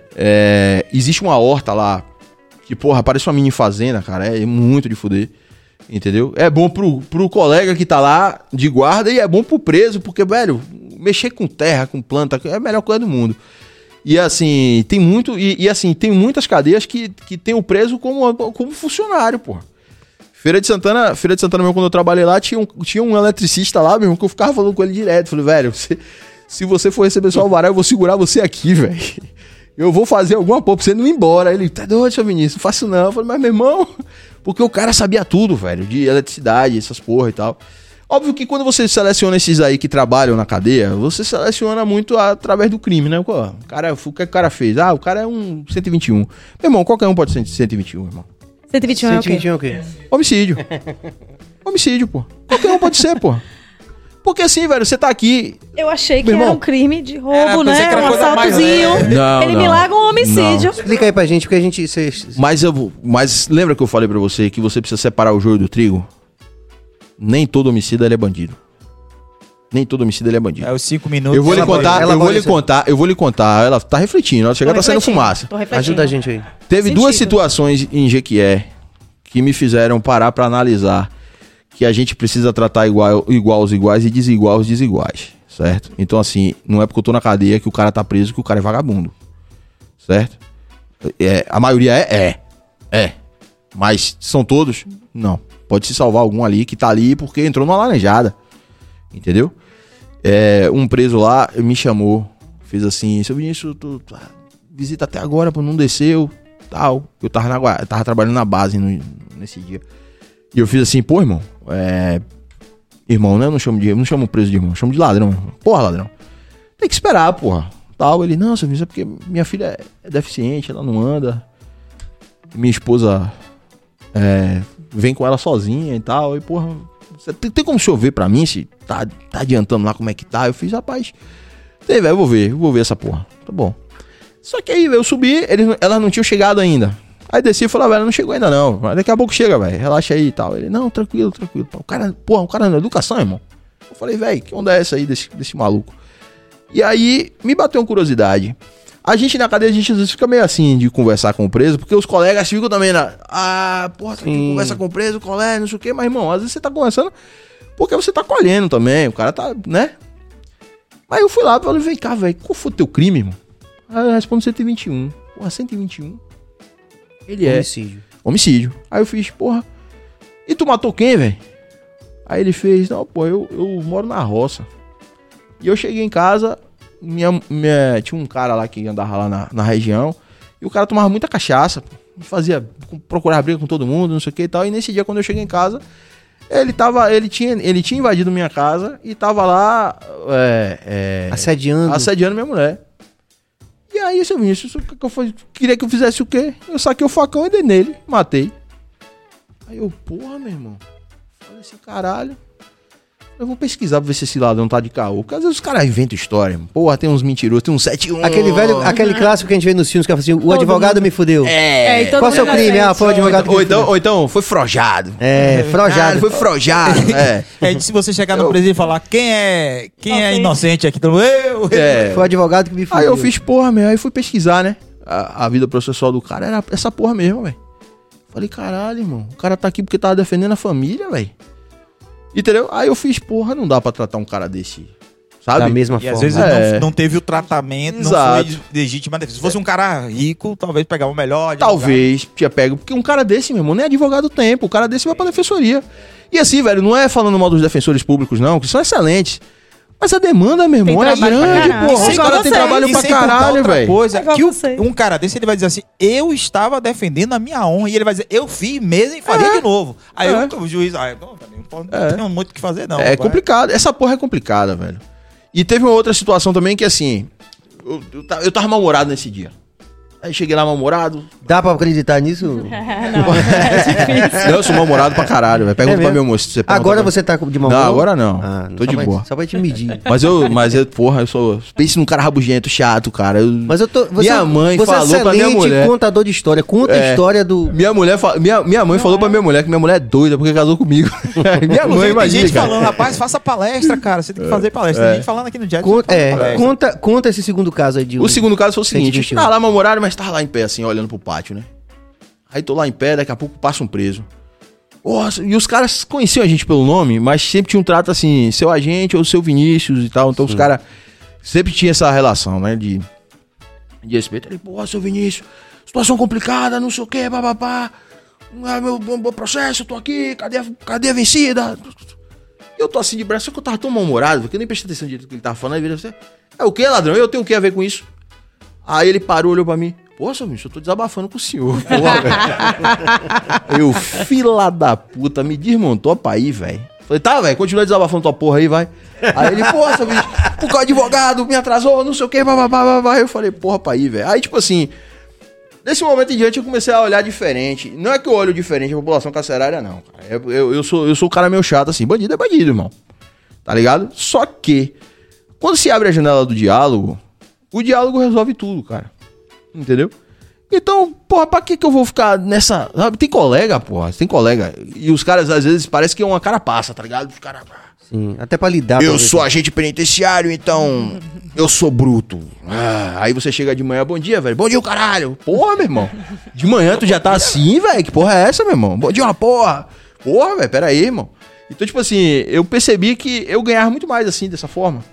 Entendeu? E teve um caso específico... Que foi o seguinte, depois, posterior a essa rebelião de Jequié, começou muito zum-zum-zum, de que porque o tráfico, os traficantes, porque vão pegar, vão fazer, não sei o que, tal. E eu como eu tinha esse trato com os caras, eu não tinha essa questão de estar hostilizando. Teve um que virou pra mim e fez assim, eu não posso nem falar, de contar direito, porque eu não sei nem se ele tá no crime, tem mais de 8 anos. Eu nem sei se ele tá no crime ainda, esse cara. Se tiver, eu não posso nem revelar aqui, ele sobe na poeira. Aí ele fez assim, ó, se chegou na grade e fez assim, seu ministro, dor de dente. Mas, pô, não tem dentista aí não, pô. Aí ele fez, dor de dente, seu ministro, um remédio. Aí eu me liguei, eu falei, cara, esse cara quer me falar alguma porra. Bora, velho, pegar o gema aqui, peguei, tirei o cara, e aí subi pra enfermaria. Nessa que eu subi, ele virou e falou, seu ministro, eu pedi pro senhor me tirar só pra lhe avisar. Que... cara lá não gostou da situação e tal, e ele tá meio chateado e é bom o senhor e os colegas ficar espertos aí na rua. Aí eu, show, beleza. Aí pegou o cara, peguei uma podão de pirona, depois ele voltou, pronto, resolveu a situação. Não, pessoal de pirona, não. Era só pra saber. Mas ele levou, tem que levar a cartela, senão o cara sai de caguete, porra, não pode. Agora, me diga uma coisa. É isso aí, ó, 2 coisas, meu irmão. Na cadeia é faca, velho. Caguete e talarico. Meu irmão, não brinque não, que é faca. Mas como é que dá pra ser talarico, quer dizer, o histórico, o cara foi talarico fora, digamos. Chegou não, lá, cara, não. Dentro, dá pra ser talarico dentro? É porque o talarico tem os níveis, né? Sim. Pros caras, meu irmão, quando chega a visita, entre eles lá, os caras, assim, tá aquela galera ali. A visita chegou pra entrar no pátio, sai todo mundo, vira de costa, pô. E aí a visita passa, o cara vem, pega ela pela mão e vai pra cela lá, pro encontro íntimo. Os caras respeitam pra caralho. É isso, esse encontro então, íntimo. Se o cara olhou pra porra, falei, meu irmão, se fudeu, velho. Cadê assim? E o crime é o crime, velho.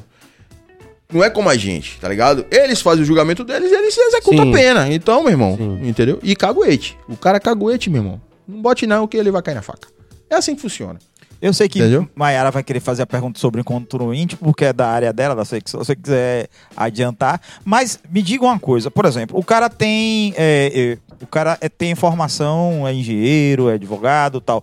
Quando ele já tá lá dentro, já foi julgado, existe essa divisão ou ele cai no mesmo pátio de todo mundo? Rapaz, a depender da cadeia cai. Porque se não tiver estrutura, né? Se não tiver estrutura, o cara você vai fazer o quê? Vai botar o cara na sala do administrativo? Não tem como, entendeu? Aqui na Bahia tem alguma que divide? Rapaz, tem, mas divide assim, por exemplo. Um caso recente agora. Vou até lá em Vitória da Conquista. Uma menina que foi, infelizmente, foi assassinada pelo namorado, aquela coisa toda. Sim, e tal. E prenderam os caras. Grande. É. Assim, irmão. Porra, velho, um crime hediondo. Os caras, meu irmão, sabe? Nojenta, macabra, porra. Foi macabra, porra. Planejaram, arquitetaram, porra, e tal. Mas assim, trazendo pra realidade, os caras nunca viveram num crime. Eles são, sei lá, velho, psicopata, não sei. Não posso julgar, mas... Os caras são, sabe? Mas eles nunca viveram num crime. Meu irmão, os caras botaram o pé na cadeia, meu irmão. A porra balançou. Tá ligado? Aqui, se cair aqui, não sei o que, pra aquela pressão e tal. Então esses caras foram mantidos em uma espécie de triagem. Não é morada, não é pros caras ficarem lá, mas estão lá.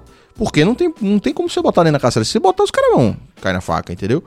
Então, assim, o diretor da unidade Meu irmão, parece que o cara vive com um eterno bambolê, velho, rebolando pra poder resolver as coisas, porque o cara às vezes não tem estrutura, mas ele precisa resolver, e a pressão é toda em cima dele. Então, meu irmão, ele tem que dar um jeito ali pra resolver aquela porra. Mas, ô Falcão, eu fico pensando assim, como é que fica a cabeça de vocês? Você tem filho? Tenho. Dois. Dois, né? Dois filhos. Essa situação comoveu muito o pessoal de Conquista, uma galera de faculdade, pessoal jovem, de família, assim, que estudou em escola boa, enfim, não que isso justifique nada, mas comoveu muito por isso, que eram pessoas conhecidas e tal. Chocou mais ainda, né? E aí eu fico pensando, chocou muito, e aí eu fico pensando, quando essa galera, esses dois chegaram lá na prisão, os bandidos... Três? Foram três. Eu lembrava de dois. Não, foram três. Os bandidos ficaram revoltados e querem resolver. Como é que fica a revolta do agente penitenciário? No coração. Ele não. A gente não pode se permitir esse tipo de coisa. Entendeu? Eu posso estar odiando o cara. Eu posso querer matar o cara. Eu não posso. Eu não posso externar isso. Nem vista grossa. Não. Assim, lembra que eu falei anteriormente? Ser humano. Tá? Pode ter a gente que faça? Tem. Mas... assim, eu tiro por mim. Eu sempre avalio pela minha régua. Meu irmão, eu vou ter que conviver com aquela porra. E até porque se um ladrão matar esse cara, aí eles vão fazer uma investigação e falar, ó, como é que se facilitou aqui e tal. Pode ser que sim, pode ser que não, depende. Assim, pode ser que sim, quando eu digo pode ser que sim, pode ser que não, é que assim, essa facilitação que você quis dizer aí, a depender da unidade, às vezes não pode não ser percebida. Mas é complicado. Porque assim, se o cara entrou no pátio e caiu na faca, né? E existiam anteriormente a isso fatores que faziam com que te impedisse de fazer isso, tu vai ser inquirido. Por que tu fez? Entendeu? Porque assim, numa situação dessa, advogado mesmo é ninja. Advogado chega logo com o pedido, formaliza, não sei o que e tal. Então assim, isso é bom também porque é meio que respalda a gente. Porque nessa época eu tava lá, que esses caras chegaram. Uhum. E a porra quase que recaiu em cima do diretor. Porque começaram a ventilar na cidade que o diretor tava dando... privilégio pros caras, meu irmão. Porra, é mesmo, velho? Não, eu não acredito nisso, não. A gente fez até um trabalho de transformar isso aí, tudo e tal. Mas assim, porra, o cara tá levando culpa sem ter culpa. Entendeu?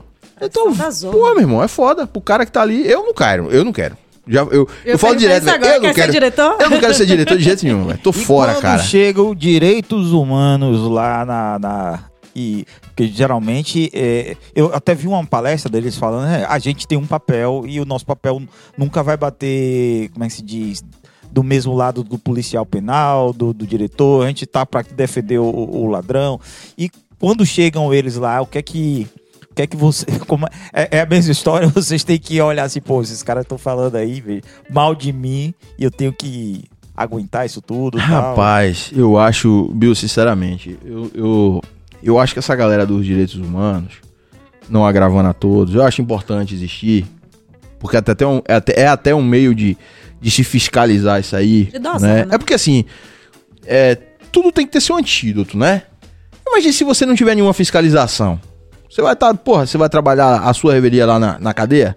Pô, meu irmão, vai dar merda. Tem que ter alguém pra lhe fiscalizar, certo? Eu acho que a gente, por exemplo, você não comete um crime por quê?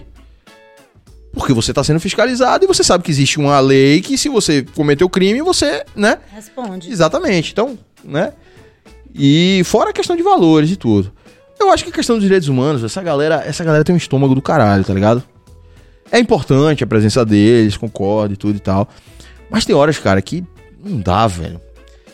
A gente teve um caso lá em Jequié, há muito tempo atrás, no iníciozinho também na cadeia, que um policial militar, ele era candidato a...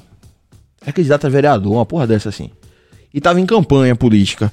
Tava até junto com um cara que era do Correio, conhecidão na cidade, tá ligado? Já foi candidato a prefeito várias vezes e tudo.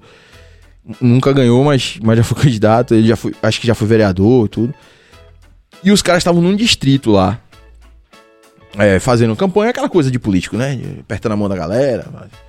E aí chegou uma galera, acho que vai ser uns 8, mais ou menos. Chegou uns 8 lá, que os caras estavam cometendo assalto. E os caras meio que foram fazer um arrastão lá na porra. E no meio da confusão, rende, bora no chão, aquela porra, não sei o que. Um virou e falou, não, velho, esse cara é policial, porra. Ah, é policial, porra, pega o cara. Pegaram o cara, jogaram na mala e carregaram. Nessa brincadeira, velho, porra, o cara tá desaparecido e procurem, não sei o que, papapá, tal, tal, tal, não sei o que. No outro dia de manhã encontraram o corpo dele. Passaram a noite toda torturando o cara, né? E mataram o cara. E aí acharam o corpo do cara. Cara, tudo fodido, cara. Porra, negócio feio do caralho. Aí, porra, meu irmão, teve uma comoção. Aí é complicado. Até o Graé foi pra Jequié. E aí, nessa brincadeira, alguns tombaram, porque, meu irmão, resistiu com a polícia, meu irmão. Vai tombar, o cara tem que ter essa consciência. Se a polícia chegou, velho, joga sua arma no chão e se renda, meu irmão, senão você vai se fuder. É assim que funciona. E outros se renderam, foram presos. Meu irmão, os caras chegaram num dia na cadeia, no outro dia tava a galera da pastoral pra visitar os caras, velho. Porra, meu irmão. Ah, desculpa, mas vai se fuder, velho. Entendeu? Aí pergunta se essa galera foi ver os familiares do cara. O filho do cara tava, velho. Na hora que os caras agarraram os relatos que fizeram, né, da situação, o filho do cara agarrou na perna do cara e fez assim, não leva meu pai e tal. Diz que teve um que deu uma bicuda no menino de 12 anos de idade, pô. Deu uma bicuda no menino, porra, largou pra lá e jogou o cara no carro e carregou, pô. E aí você vai me dizer que essa galera tá lá por cá, pô. Porra, meu irmão. Um ato de uma humanidade. Entendeu, porra?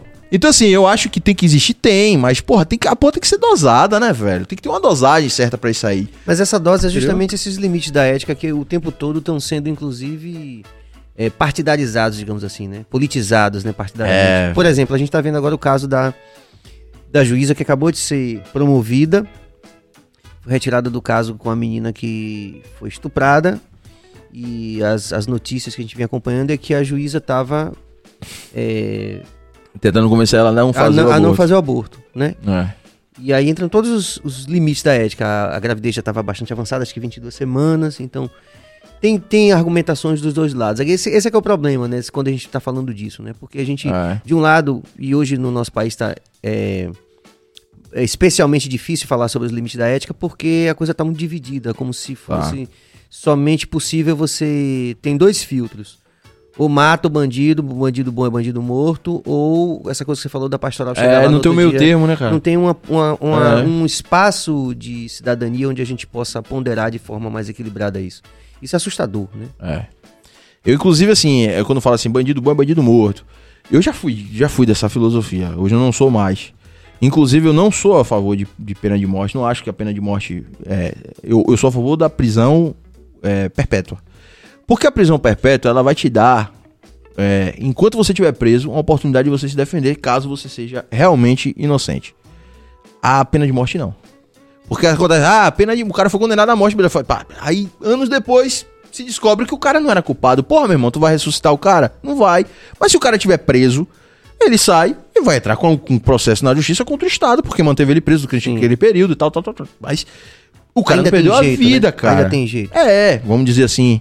Né? Até porque o prejuízo não se volta, mas ele não perdeu a vida, tá ligado, velho? Porque a vida é nosso bem maior, porra. Entendeu? Então, eu não sou a favor da pena de morte por conta disso. Mas, enfim, essa questão de polarização, eu entendo, eu não discuto essas porra aí, eu não gosto de discutir. Acho que pra vocês é especialmente complicado, né? Trabalhando com isso. Eu não gosto de discutir essas ondas, eu vou muito mais por essa onda, por essa questão... ética, e eu gosto muito do meio termo. Mas sacou? Você tem que considerar também que você teve uma formação, né? Pra você pensar em ética, né? Ah, sim, lógico, cara. Eu digo assim, lógico. Porque quando a gente tem, por exemplo, não só... E eu falo isso com todo respeito à corporação, porque eu tenho grandes amigos. Eu digo a todo mundo que o Adão é a única banda de reggae que toca no camarote da Polícia Militar no Carnaval. Eu me orgulho disso. Eu me orgulho. Porque tá o diálogo, aquilo que você falou mais cedo. Exato, do diálogo. Existe o respeito, existe o diálogo. Mas a gente sabe que a formação do policial não entra... como você falou, primeiro tem uma situação de uma condição de trabalho totalmente absurda, que é subir numa comunidade pra matar ou pra morrer, né? Isso é foda. Isso que é uma situação terrível pra se trabalhar, enfim, tem todas essas complicações que a gente poderia discutir aqui. Mas ao mesmo tempo você também tem uma... não é a mesma formação, por exemplo, do policial no Japão que não usa arma de fogo. E aí volta aquela questão... Bem louco, né, cara? Essa onda E volta aquela questão que é conjuntural. Pera aí, mas aí tem que a questão da cultura como um todo. Exato. A gente não tem essa cultura. A gente não tem. Né? Não tem. Aqui, então, policial, aqui é complicado. O policial teria, talvez, no Brasil hoje, na sua formação, uma digamos assim, expressiva, como é que eu posso dizer, preparação profissional no campo da ética? Deveria ser mais, deveria ser menos? Eu acho que, então, eu acho que deveria ser massificado esse tipo de coisa. Você falou assim, que você tem formação. Assim, você não formou em jornalismo, mas você. Não, não formei, eu fiz pouco. Eu era muito doido também nessa época. Nessa época eu era músico. E o preconceito do jornalismo, onde vem? Ele teve algum trauma. Não, eu era doido, tá ligado? Mas não era o jornalismo que era doido. Eu era doido nessa época, cara. Eu só queria saber de tocar rock. Como foi essa experiência com a música? Né? Bora? Porra, com a música foi traumático. Mais que com o jornalismo. Foi traumático porque foi o seguinte, cara. Eu queria hoje ser... Porra, eu queria hoje, por exemplo, estar numa posição como a sua. De estar numa banda conhecida, que a galera curte e tal, entendeu? Então, mas não consegui. Eu acho que teve alguns... Você era do rock and roll? Rock and roll, cara. Feira de Santana. Desde moleque. Meu primeiro disco foi um disco de Raul Seixas. Era um que tinha meu amigo Pedro, eu esqueço o nome, acho que há 10 mil anos atrás.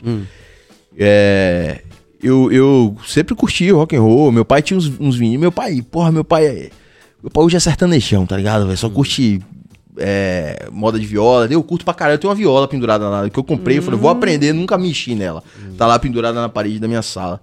Aquela viola caipira. Então, de alguma forma, a música continuou na sua vida. Sempre. E eu, quando era mais moleque, eu era mais rock and roll, mas assim, hoje eu sou eclético, sacou, velho? Eu curto tudo. Curto de Almissata a Adão Negro, a Charlie Brown, a ICDC, eu curto essa porra toda. Na verdade, eu era moleque, gostava de música, meu sonho era ser baterista.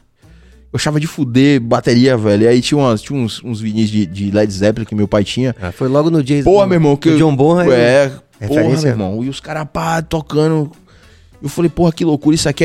Aí depois começou Charlie Brown, Raimundos. Sim. O Charlie Brown, aquele pelado, Renato Pelado, o cara tocava pra caralho. Muito, fazia umas viradas loucas assim. Eu falei, caralho, eu quero ser baterista, meu pai. Não, você vai aprender o que tiver dentro de casa, meu irmão.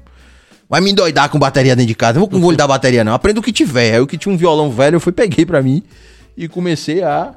Ah, Fabão. Vinícius canta muito e é versátil na música. Fabão foi o baixista da última formação da minha banda, cara. Karine Falcão, canta muito. Minha prima.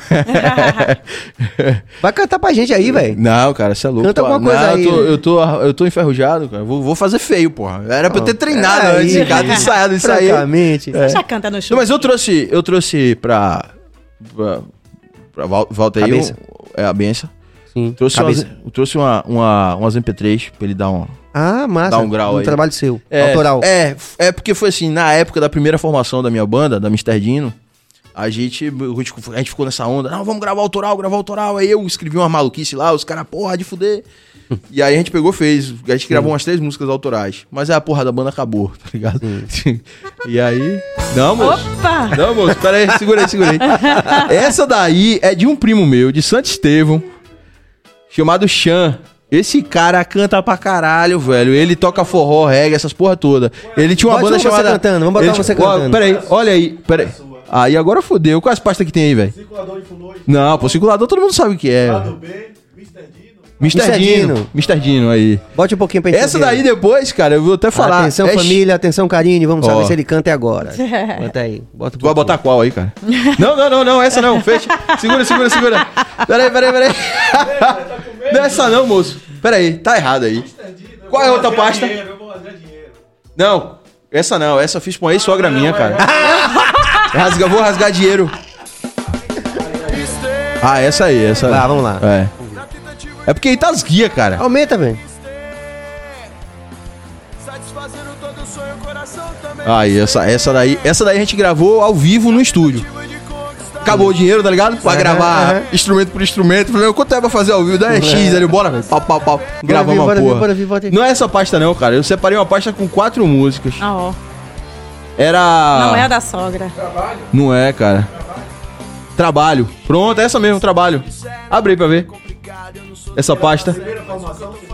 Isso. Aí é foto. Eu trouxe umas fotos bonitinhas, né, velho? Pô. Bota as fotos aí pra gente, galera.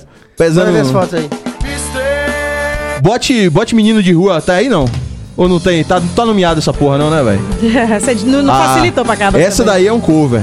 Aí ela é de urbana, que a gente tocava na época. Mas não pode não que dá strike. Não pode não, porra. Derruba essa porra. Eita, nem sabia dessa zorra aí.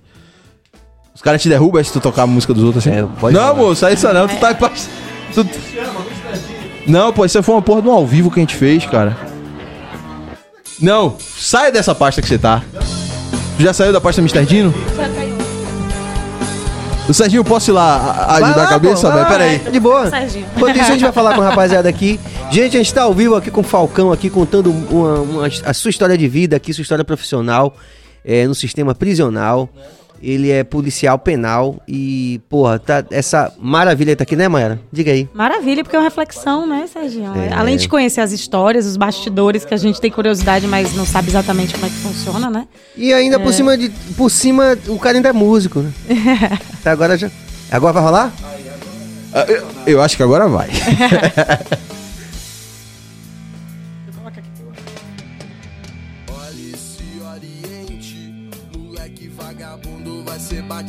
É você cantando? Sou eu. Pô, foi da cara de espanto da porra, babaiada. Tem uma pegada, Charlie Brown. Você viu? É isso, porque pareceu. Eu tenho umas histórias também com bandas que eu abri o show. Mas... Parece quem foi? Você abriu o show de quem? A gente, em Feira de Santana, a gente abriu o show do Rapa. Ah, do Rapa, sim. A gente abriu o show de Jota Quest. Sim, sim. E a gente abriu o show de Los Hermanos. Porra, fui fudido, porque eu odeio Los Hermanos, cara. Mentira! Cara, eu odeio Los Hermanos. Por que você odeia Los Hermanos? Sério, porra, eu adoro, curto, tá vendo? Onda. Por isso que a gente não... Eu sou fã de Charlie Brown, né, velho? Sim. É minha banda de referência. De muita gente até hoje. Aí pois Brown deu uma pancadinha no... Pô, teve uma história, né? Chorão deu uma cabeçada de Camelo. Mas não foi por causa disso que eu não gostava, não, cara. É porque, assim, os caras são muito... Sei lá, cara. Eu não vou falar, não, porque são muito os fãs de... Não, nem é. É, tá caindo só de... Pois é, não posso falar mal. Não posso falar mal. Não fale não, não fale não. Não posso não. Vamos à interação, cabas. Vamos aqui valorizar, tem muita interação legal, que é prova do prestígio do nosso convidado, Manuel Júnior.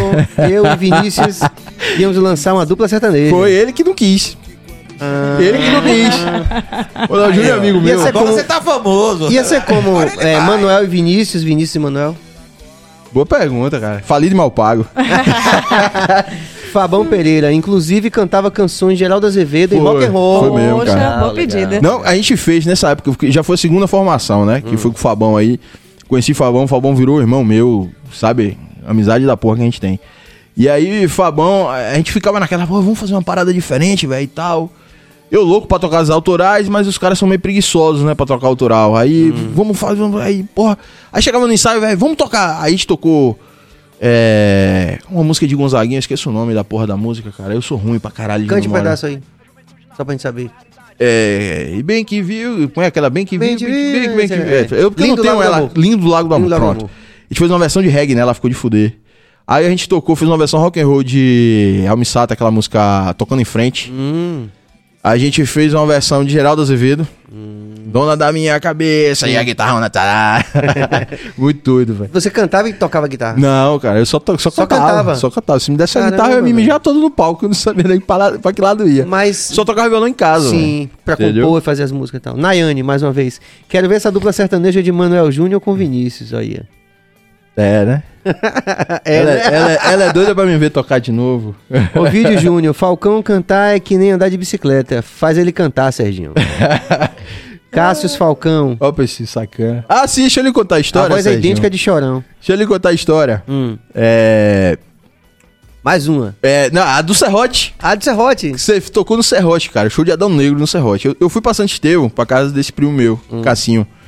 Aí a gente tá lá tomando cachaça, tal. Aí, daí a pouco, ele vira e fala assim... Você vê, já tava acabando, a gente já tinha fechado uma grade. Você vê, tava eu, ele e um amigo da gente, Juninho Bocão. Aí a gente, porra, eu e o Juninho, a gente solteiro, querendo, né? Sim, ir pra festa, ir pro reggae. Aí daí a pouco chegou um amigo da gente lá conversando, não sei o que, ele... Lá, amigo de Cassinho lá da cidade dele lá, ele falou, rapaz, vai ter show de Adão Negro aí no Serrote. Eu, porra, meu irmão, Adão Negro no Serrote? Não, mentira, velho. Os caras eu falei, caralho, velho, não vou perder o show de Adão Negro, não. Cassinho tinha um gol na época, tá ligado? Tinha lavado o gol, tinha botado no posto pra lavar, porque a gente morava em Feira. E aí ele ia pra Santo Estevão, passar o fim de semana na casa que é a atual esposa. Hoje ele mora lá, que é a atual esposa dele. Ele ia lá, quando eu namorava, passar o fim de semana lá. Então deu certo, né? Foi, deu. Graças a Deus deu certo. Aí a gente vai, vamos pra lá, beleza. O carro dele, porra, na cera, velho, limpo, tá, aquela coisa. Toma-lhe poeira. Aí a gente foi, aí eu virei pra Juninho, velho, e aí, velho, show de Adão Negro, irmão. Aí ele, bora, velho. Falei, bora nessa porra, é Cassinho. Porra, meu irmão, vocês vieram com o meu carro, a gente veio no meu carro, vai fazer como? Eu falei, vou fazer como que é, velho? Me dá a chave do carro aí, velho. Aí ele, então, eu peguei a chave do carro, minha mãe, a gente partiu. Só que a gente não conhecia a região, tá ligado? Nem Cassinho conhecia o Serrote, nem sabia pra que lado ia o Serrote. Falei, velho, a gente vai fazer como agora, velho? A gente parou numa bodega. Aí eu entrei, fiz assim, irmão, pro cara da bodega, como é que eu faço pra ir pro Serrote, velho? Rapaz, tinha um cara, esse brincadeira assim, eu acho que esse cara tava fumado, cheirado, o cara tava muito doido, velho. Aí ele olhou pra mim e fez assim, bom, eu sei chegar lá, você quer que eu vá com vocês? Aí eu, porra, velho, bora. Aí a gente bota o cara no carro, a gente nem conhecia o cara, irmão. Mas, porra, 2009, 2008, essa porra. Naquela época a gente ainda confiava. Sim, sim. Botamos o cara no carro e partimos, velho. Aí no caminho, nada de chegar, velho, nada de chegar. Aí o Juninho, na época eu não era policial ainda, eu fiz... Juninho, velho, esse cara tá... Qual é desse cara? Porra, qual é desse cara? Tá levando a gente pra onde aqui, velho? Daí a pouco tô vendo uma galera arrumada passando, né? Aí eu, porra, acho que é um show de Adão Negro, velho. A galera tá indo pro show aí, ó. Aí parei, virei pra menina assim, e aí, beleza. Pô, vocês estão indo pra onde? Não, a gente tá indo pro samba.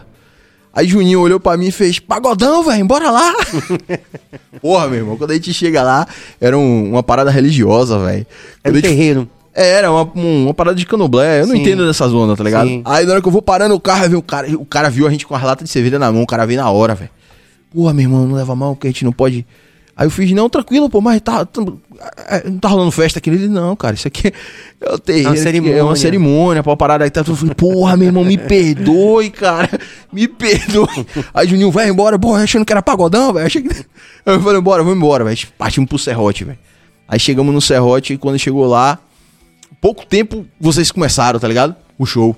Aí começou o show, eu falei, caralho, eu lá curtindo Adão Negro. Meu irmão, o cara surtou, velho.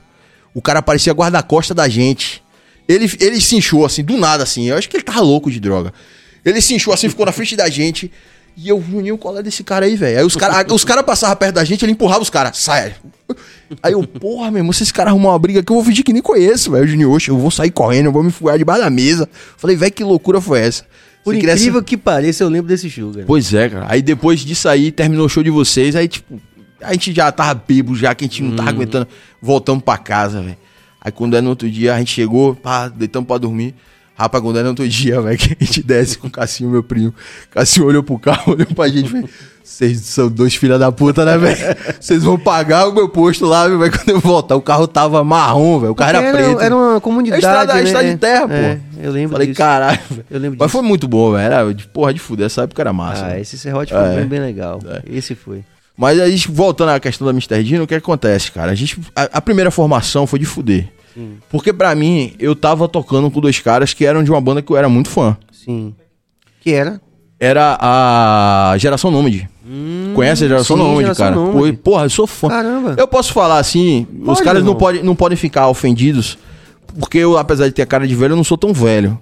Mas eu ouvi a Geração Nômade quando eu tinha 13, 14 anos, cara. Sim. Os caras já botavam pra fuder, eu acho. Porra, era muito fã da banda. Aí quando foi depois, eu tava com uns 19 anos, mais ou menos, e tal. Um amigo meu... Porra, velho, meu irmão tá com uma banda, tá montando uma banda, não sei o que e tal. Quando eu chego lá, velho, os caras Na verdade, assim, o primeiro guitarrista era Niltinho. Sim. Ele ficou um tempo com a gente, mas ele caiu fora, ele é empresário também, não dava pra ele e tudo. E aí veio o Adriano, que era o guitarrista do Geração. Paulinho já tava, que era o baterista. Sim. E aí, meu irmão, galera, quando eu cheguei, que eu olhei pros caras, eu falei, não, mentira, velho, que eu vou tocar com esses caras, velho. É sério, velho. Porra, eu fã da banda, tá ligado? E aí a banda, porra... Assim, ligeiro, velho. Porque também, assim, o baixista da gente, na época, era Reizinho. Reizinho é um cara foda. Reizinho, ele só... Eu brinco com ele direto que ele é assim. Ele só é foda porque ele quer te... Quando ele tem uma ideia, ele quer te convencer dessa ideia de qualquer forma. E, meu irmão, ele vai argumentar até onde não puder mais, tá ligado? Chega a ser chato. Sim. Mas ele é muito foda de network, de conhecer gente. Fez a coisa andar. E de ideia, tá ligado? Então, ele meio que empresariou nessa época. Então, ele botou a banda rapidinho, velho. Aí... gente começou a tocar, não sei o quê. E aí então vocês fizeram um circuito profissional mesmo, abrindo show pra esses caras todos? Fizemos. A gente participou tinha um programa da TV Subaé lá, sim, chamado Canal Aberto, que quem apresentava era até um cara que ele eu esqueço o nome dessa galera, velho, porque eu sou muito foda de memória. Eu lembro da cara, mas não lembro do nome. Ele apresenta até negócio do Globo Esporte. Era... Eu esqueci o nome, cara. Daqui a pouco você lembra. É. E daqui a pouco alguém manda aí essa porra aí. Mas vocês fizeram abrir o show pra essa turma toda. Apesar de não gostar do Los Hermanos. Ele conseguiu pra gente abrir pra o Rapa primeiro. Showzão. Porra, showzão, velho. Showzão. Quando eu subi no palco... Primeiro que eu fiquei encantado com os equipamentos dos caras do Rapa, né? O produtor do Rapa falou, velho, é o seguinte, vocês têm... Porra, tava no palco desse tamanho, beleza, mas vocês têm esse espacinho pra vocês ficarem aqui, cara. Eu não podia nem pular lá em cima do palco, né? Eu falei, beleza, gente, pau. Toca como a galera gostou, mas a galera ainda não conhecia Mr. Dino, não sabia quem era Mr. Dino. Aí a gente tocou massa e tal. Teve até uma situação assim, que na hora que a gente tava saindo pra subir no palco, meu irmão, o Falcão desce da van com aqueles dread, pá, porra, meu irmão, eu tenho que tirar uma foto com o cara. O cara da festa... É, pois é, cara, e hoje eu sou Falcão. Mas porque eu sou Falcão mesmo, de verdade. Eu não sei se Falcão é nome de guerra dele, mas o meu é de verdade. Eu acho que o dele é nome de guerra. Então é meu primo, né, cara? Porra. Aí eu falei, o produtor da festa me puxando. Não, dá tempo não, sobe. A gente subiu. E aí eu tava muito doido também, de lá já desci pra pista. Pra curtir também e tal. Do Jota Quest já foi um esquema diferente. A gente tocou... Pro Jota Quest também. Pro Jota Quest. Foi um showzão que teve lá em feira. Deu até mais gente do que o do Rapa. Só que eles fizeram dois palcos. Tinha um palco principal e o palco alternativo. Sim, tinha uma banda de pagode. Na época eu não me lembro o nome. Acho que era Pra Te Conquistar. Um negócio desse assim, tá ligado? Eu odeio pagode de mesa, cara. Desculpa a galera do pagode de mesa, mas eu não gosto. Não consigo curtir, cara. Você é do rock and roll? É. Não, cara. Eu curto sertanejo. Eu curto piseiro. Eu curto... Porra, mas eu sou fã de Zé Vaqueiro, cara. Porra, meu irmão, eu acho o Zé Vaqueiro um fenômeno, cara. E mais fenômeno que o Zé Vaqueiro como é o nome dele, rapaz? João Gomes. Nossa, cara, eu sou fã demais, cara. Eu fico ouvindo essa porra. A galera gosta dele. Ontem a Janane Noblar falou aqui, não falou dele também. E parece que ele tem uma origem... Ah, foi comer, né? Tô vendo aqui, velho. E aí vocês abriram... Não vou nem falar no ar aqui, que Maria tá ali comendo um sanduíche. Quer também? Eu te dou o meu também. Você tá com a cara de fome da porra. A primeira vez... E o do Los Hermanos, como é que foi abrir pra Los Hermanos? Porra, Los Hermanos já não foi tão assim. A gente chegou pra passar o som... Eu não tive uma experiência muito boa, não. Eu cheguei pra passar o som com os caras de tarde. E aí tava um deles lá. Não era todos, tava um... Algum daqueles barbudos. Um dos barbudinhos, um barbudinho. Mas não era, porque tinha o barbudo principal e o barbudo secundário, era o secundário. Sim. E aí eu fui lá falar com ele, né? Falei, porra, é massa, né? Porra, tô aqui, vou falar com ele. Aí cheguei ele por aí, irmão, beleza? Sou vocalista da banda que vai abrir o show de vocês e tal. Ele tava encostado assim no palco, né? O cara passando o som atrás, assim, encostado. Ele olhou pra mim e fez... Valeu. E virou assim. Caramba. Aí eu, caralho, velho... Que pau no cu, velho. Equipamento é caro, viu, mano? Você tá derrubando a porra do fone aí. Aqui, velho.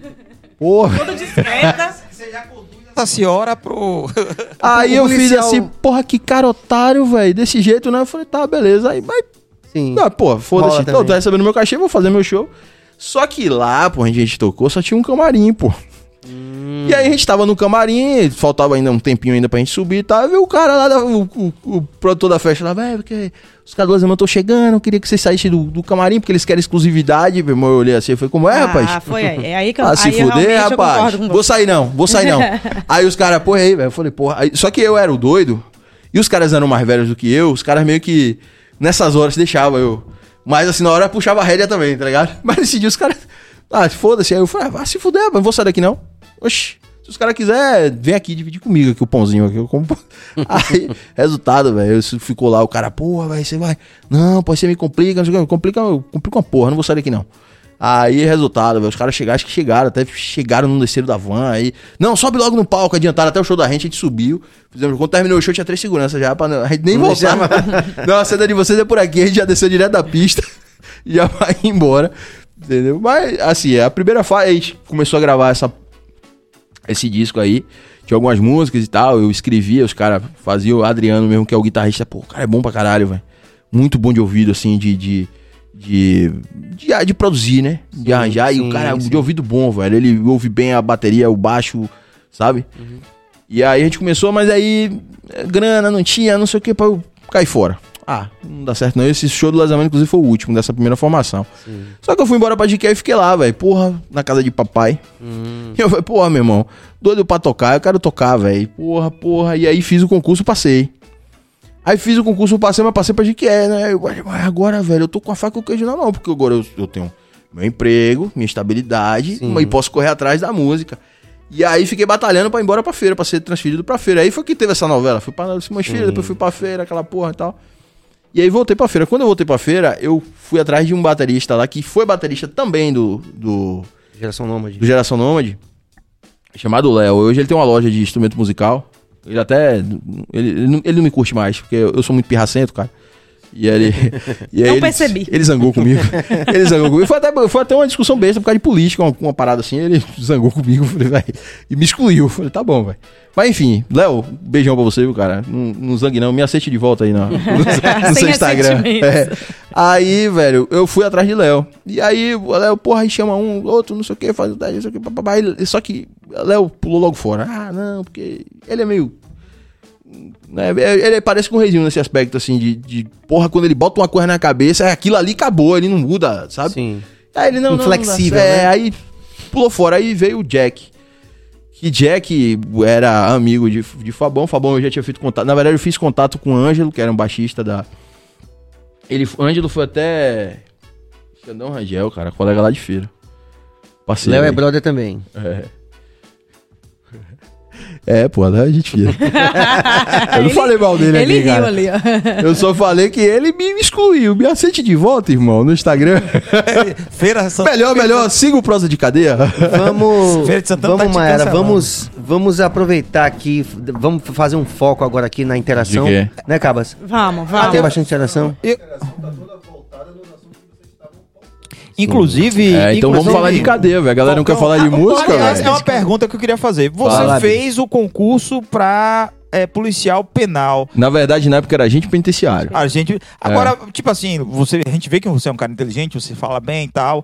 Pouquinho. Mas porque foi o que apareceu, você falou, ó, eu tenho aptidão. Não, cara, na verdade foi o seguinte, eu fiquei meio surtado assim, falei, porra, eu não aguento mais ficar negócio de emprego ali, emprego aqui e tal, vou fazer o concurso. E aí meu foco era o CFO. Que é o curso de formação de oficiais da PM. Sim, entendeu? Sim. Graças a Deus eu não passei, fui ser agente penitenciário, porque eu acho que eu não me adapto ao militarismo, tá ligado? Eu acho assim, eu admiro muito os caras. A polícia militar, ela tem uma qualidade muito grande, velho, que o cara quando entra, ele ama a farda. E eu acho isso bonito. Eu acho que isso falta um pouco na nossa profissão. Uhum. Às vezes os próprios colegas se maldizem. Porra, isso é foda, cara. Entendeu?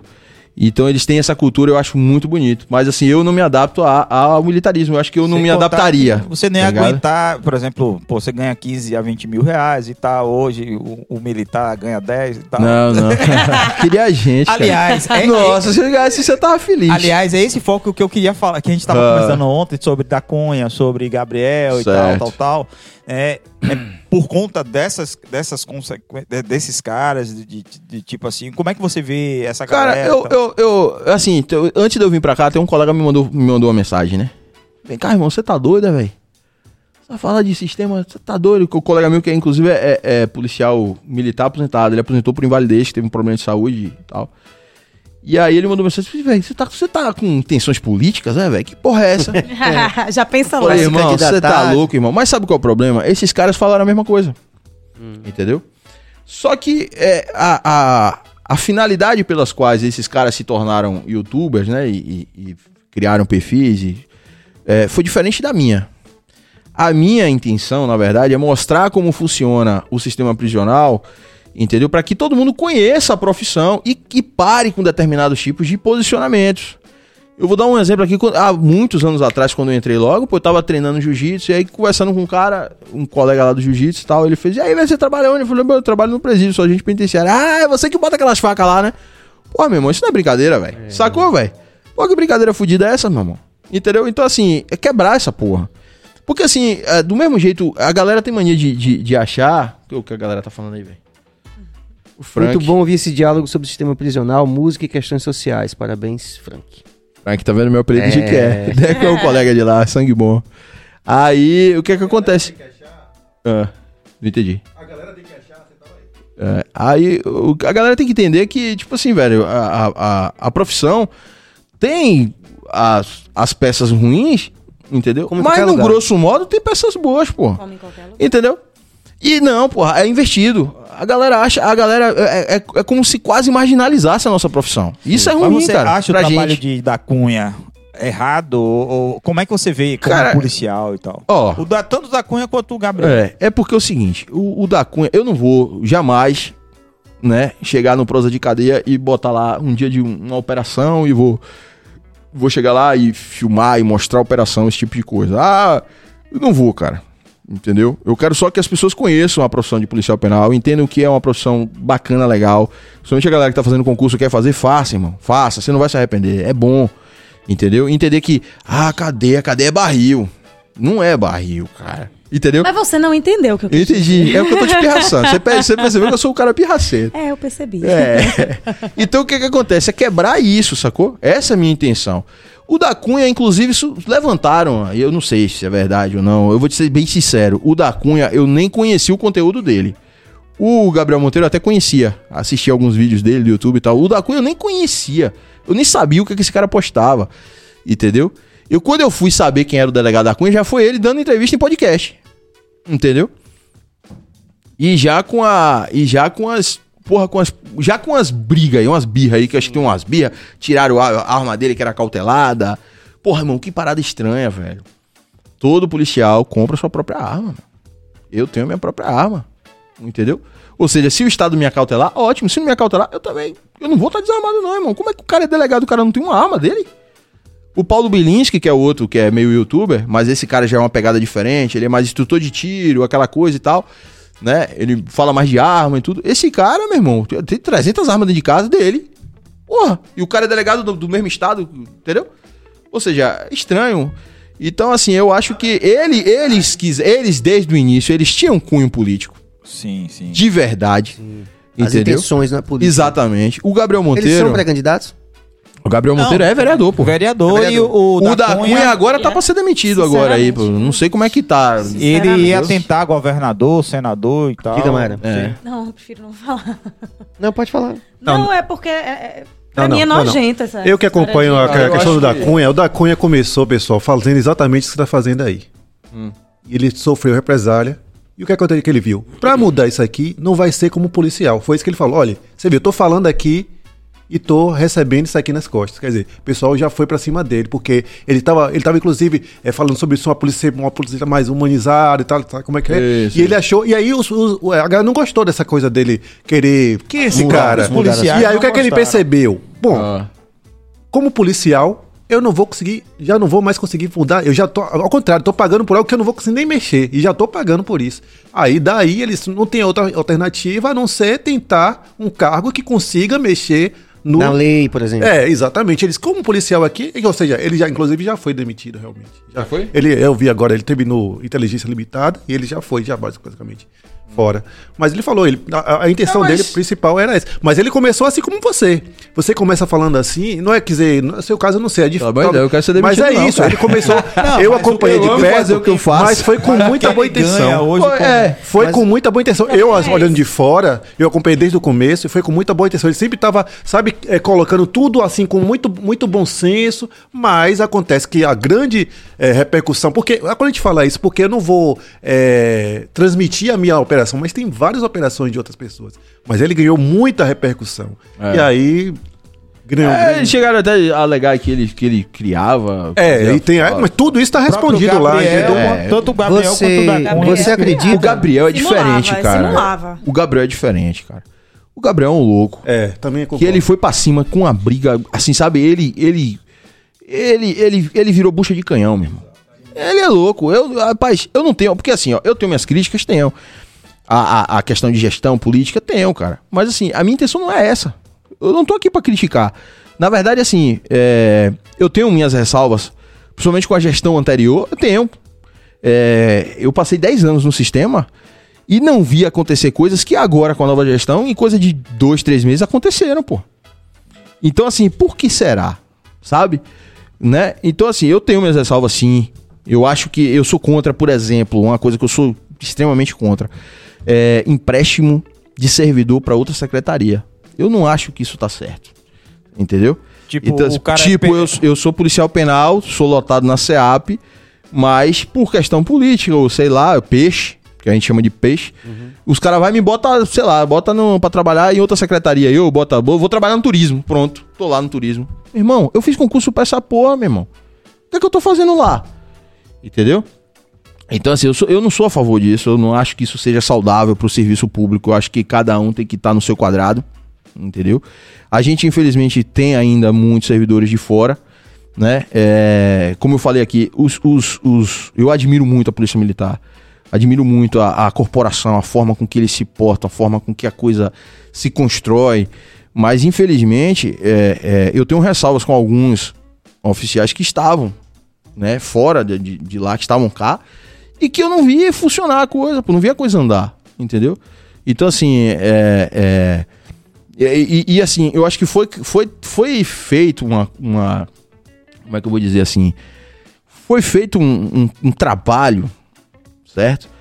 De criação de sentimento de incapacidade com a nossa categoria, entendeu? Que muitos até hoje acham que eles têm que estar aqui, pô. Entendeu? Mais interação aqui. Acho que eles tinham que estar aqui. E não tem que estar, irmão. A gente sabe se gerir. A gente sabe andar com as nossas próprias pernas. Ah, a gente tá aqui até vocês tomarem... Beleza, mais de 10 anos? E quando é? Daqui a 20 anos que eu vou tomar conta da minha própria casa? Entendeu, pô? Então, assim, isso é chato. Isso é ruim. Então, assim, eu acho, assim, na minha opinião...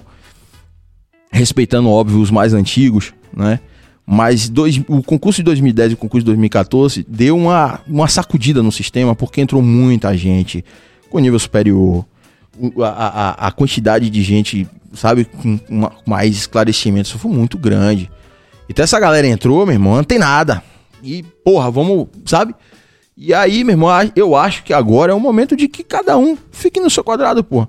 Uma coisa que eu sempre questiono é o seguinte, você não vê ninguém comandando a polícia militar que não seja o próprio policial militar. Você não vê ninguém comandando a polícia civil que não seja a própria polícia civil. Uhum. Por que aqui a gente tem que ter chefe de fora? Sim, entendeu? Hoje nós temos servidores extremamente capacitados. O sacana do amigo... Quem gere hoje? O sacana do amigo meu que me categoria botou... É um policial militar? Não, hoje teve uma mudança. Eu acho que foi uma mudança positiva. No frigir dos ovos, acabei enxergando como uma mudança positiva. Sim. Entendeu? Por causa daquilo que eu lhe falei. Eu vi coisas acontecendo que eu não tinha visto antes. E eu vi colegas sendo colocados em posições, sabe? Que já deveriam estar há muito tempo. Sim, caras que entendem muito de cadeia. Os caras que estão, sabe? Inclusive, o que eu ia falar aqui, o fila da puta do amigo meu que me colocou o apelido de bolinho, é um cara extremamente capacitado. Não vou nem falar o nome dele, mas é um cara extremamente capacitado, porra. É um cara que já fez, que já participou de intervenção em outros estados, intervenção federal em outros estados, entendeu? É um cara que tem curso, porra, o cara fez uma parede dessa aqui de certificado de curso, entendeu? E hoje ele, graças a Deus, tá numa posição que era pra ele estar há muito tempo. A verdade é essa, entendeu? E outros colegas que eu vi sendo colocado em situações, em posições que já eram pra estar há muito tempo, pô. Entendeu? O que é porque positivo. São, exatamente. E foram agora. Então, eu tô enxergando positivo, de forma positiva. Inclusive, tô com fé de que a nossa regulamentação saia. Entendeu? Porque assim, porra, tá até feio, pô. A gente, hoje no Brasil só existem 4 estados que não regulamentaram ainda. Além da Bahia, tem quem? Acho que São Paulo, Minas... E Bahia e a outra... Vou pedir pra Mayara pesquisar aí. Eu acho que... eu não sei se a Santa Catarina ou é Paraná. É um negócio desse aí. Entendeu? Mas são estados poderosos, né? Politicamente falando. Norte e Nordeste, a Bahia é o último, pô. E não é uma coisa assim... Eu vou ser sincero, Sérgio. Não é uma coisa assim pra você falar assim... Porra, é falta de vontade política, irmão. É o político fazer assim... Vamos fazer essa porra. Vamos. Pô, faz, pô. Entendeu? Me diz uma coisa. Você, no meio dessa toda essa discussão que a gente falou do Da Cunha e da turma toda... Você acredita que, sei lá, que de repente no futuro você poderia enxergar uma possibilidade de... Não. De estar na política. Não. Melhor, de ser vantajoso para a categoria. Não, cara. Eu não tenho estômago para isso. Eu não consigo ter estômago para isso. Eu vou te ser sincero. Eu sou um cara assim que eu sou muito apegado aos meus valores e aos meus princípios. E... Inclusive você falou disso da música, que você não faria concessões, pô, não faria, cara. Eu tocava rock and roll, os caras me fizeram proposta pra tocar banda plock, fantasiado de Sidney Magal em cima de um trio elétrico. Eu falei, velho, não vou, tá ligado? Porra, eu vou... Tem uma coerência, né? Porra, meu irmão, não dá. Então é meio isso, sabe? Eu cheguei a assumir um cargo de chefia de segurança, que foi em Feira de Santana, e saí, sabe, não tive, graças a Deus, não tive desavenças com ninguém e tudo, mas saí porque não dava. É aquela coisa assim de você ver que não... tá fugindo, não dá pra você fugir muito do que você acredita que é certo e tudo. Então, não tô dizendo que os caras eram errados, não é isso. Mas é porque, assim, quando você fala de serviço público precário, muitas vezes você tem que dar jeitinho.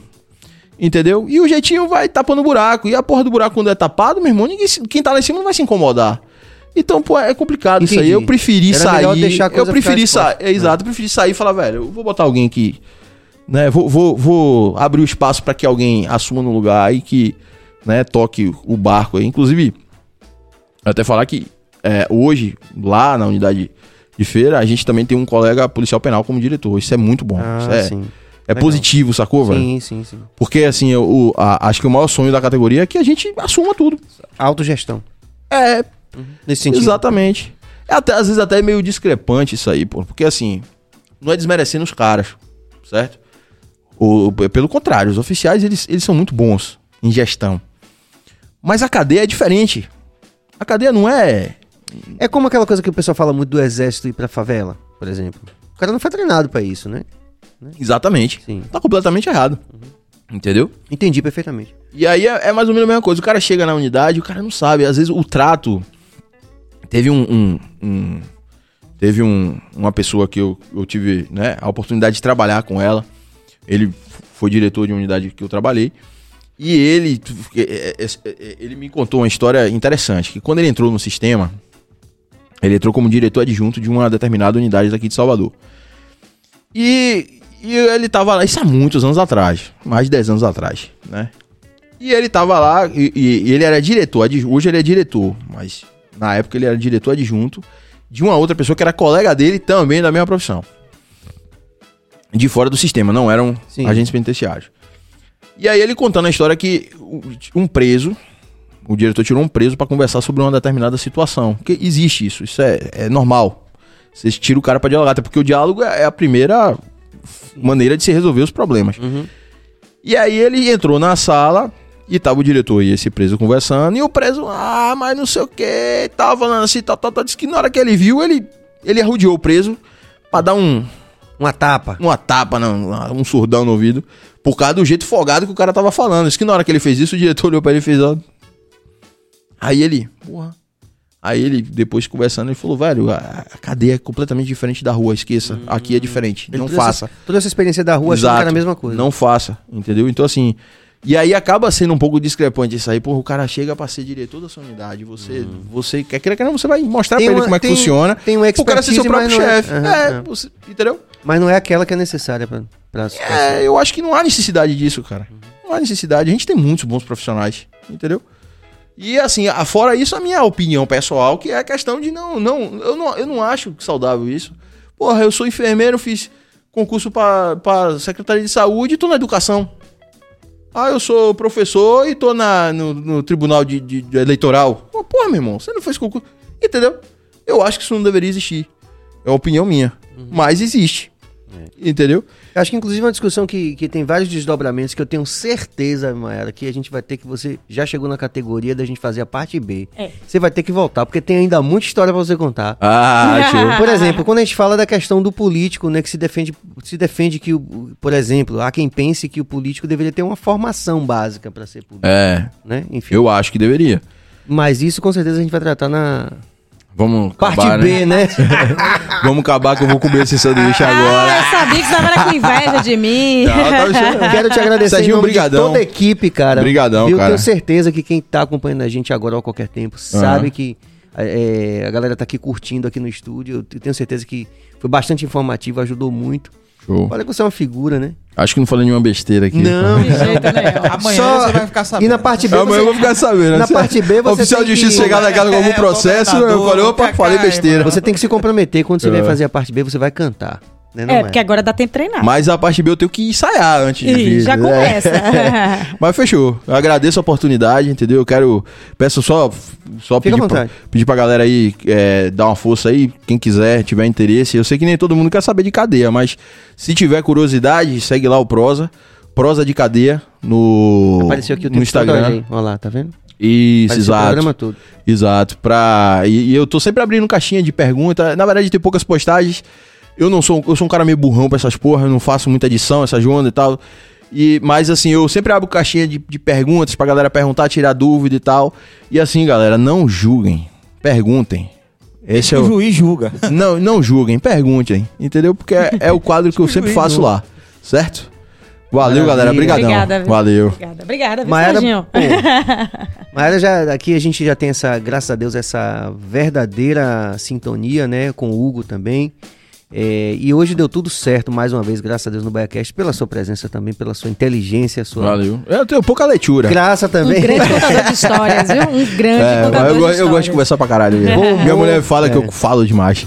Agradecer a família e os amigos que interagiram também, que foi muito legal esse apoio, e sempre é. A toda a equipe aqui do BahiaCast. E amanhã, agenda, Billy?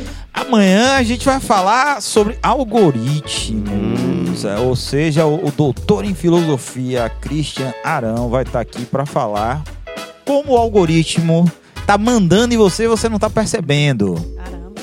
A coisa vai ser... Amanhã o discurso vai ser muito barril, como diz Mayara. Eu vou abrir aqui já, aqui ao vivo, aqui para você vir mais vezes aqui e chamar o Hugo também, porque com certeza a interação foi bastante positiva. Não chama não que eu venho. Valeu, Sérgio. Bom pra caramba. Valeu, cara. A história de Serrote é campeão, viu? Serrote é show, cara. Eu acho que foi o melhor show do Adão Negro que eu já assisti, porque eu já assisti vários. Maravilha. Show de bola. Beijo pra rapaziada de Feira de Santana também, Jequié, todos esses lugares que eu Vitória da Conquista. A Suíça baiana não é à toa. Aí, ó. Valeu, rapaziada. Então, até amanhã, às 19 horas, ao vivo aqui. Valeu.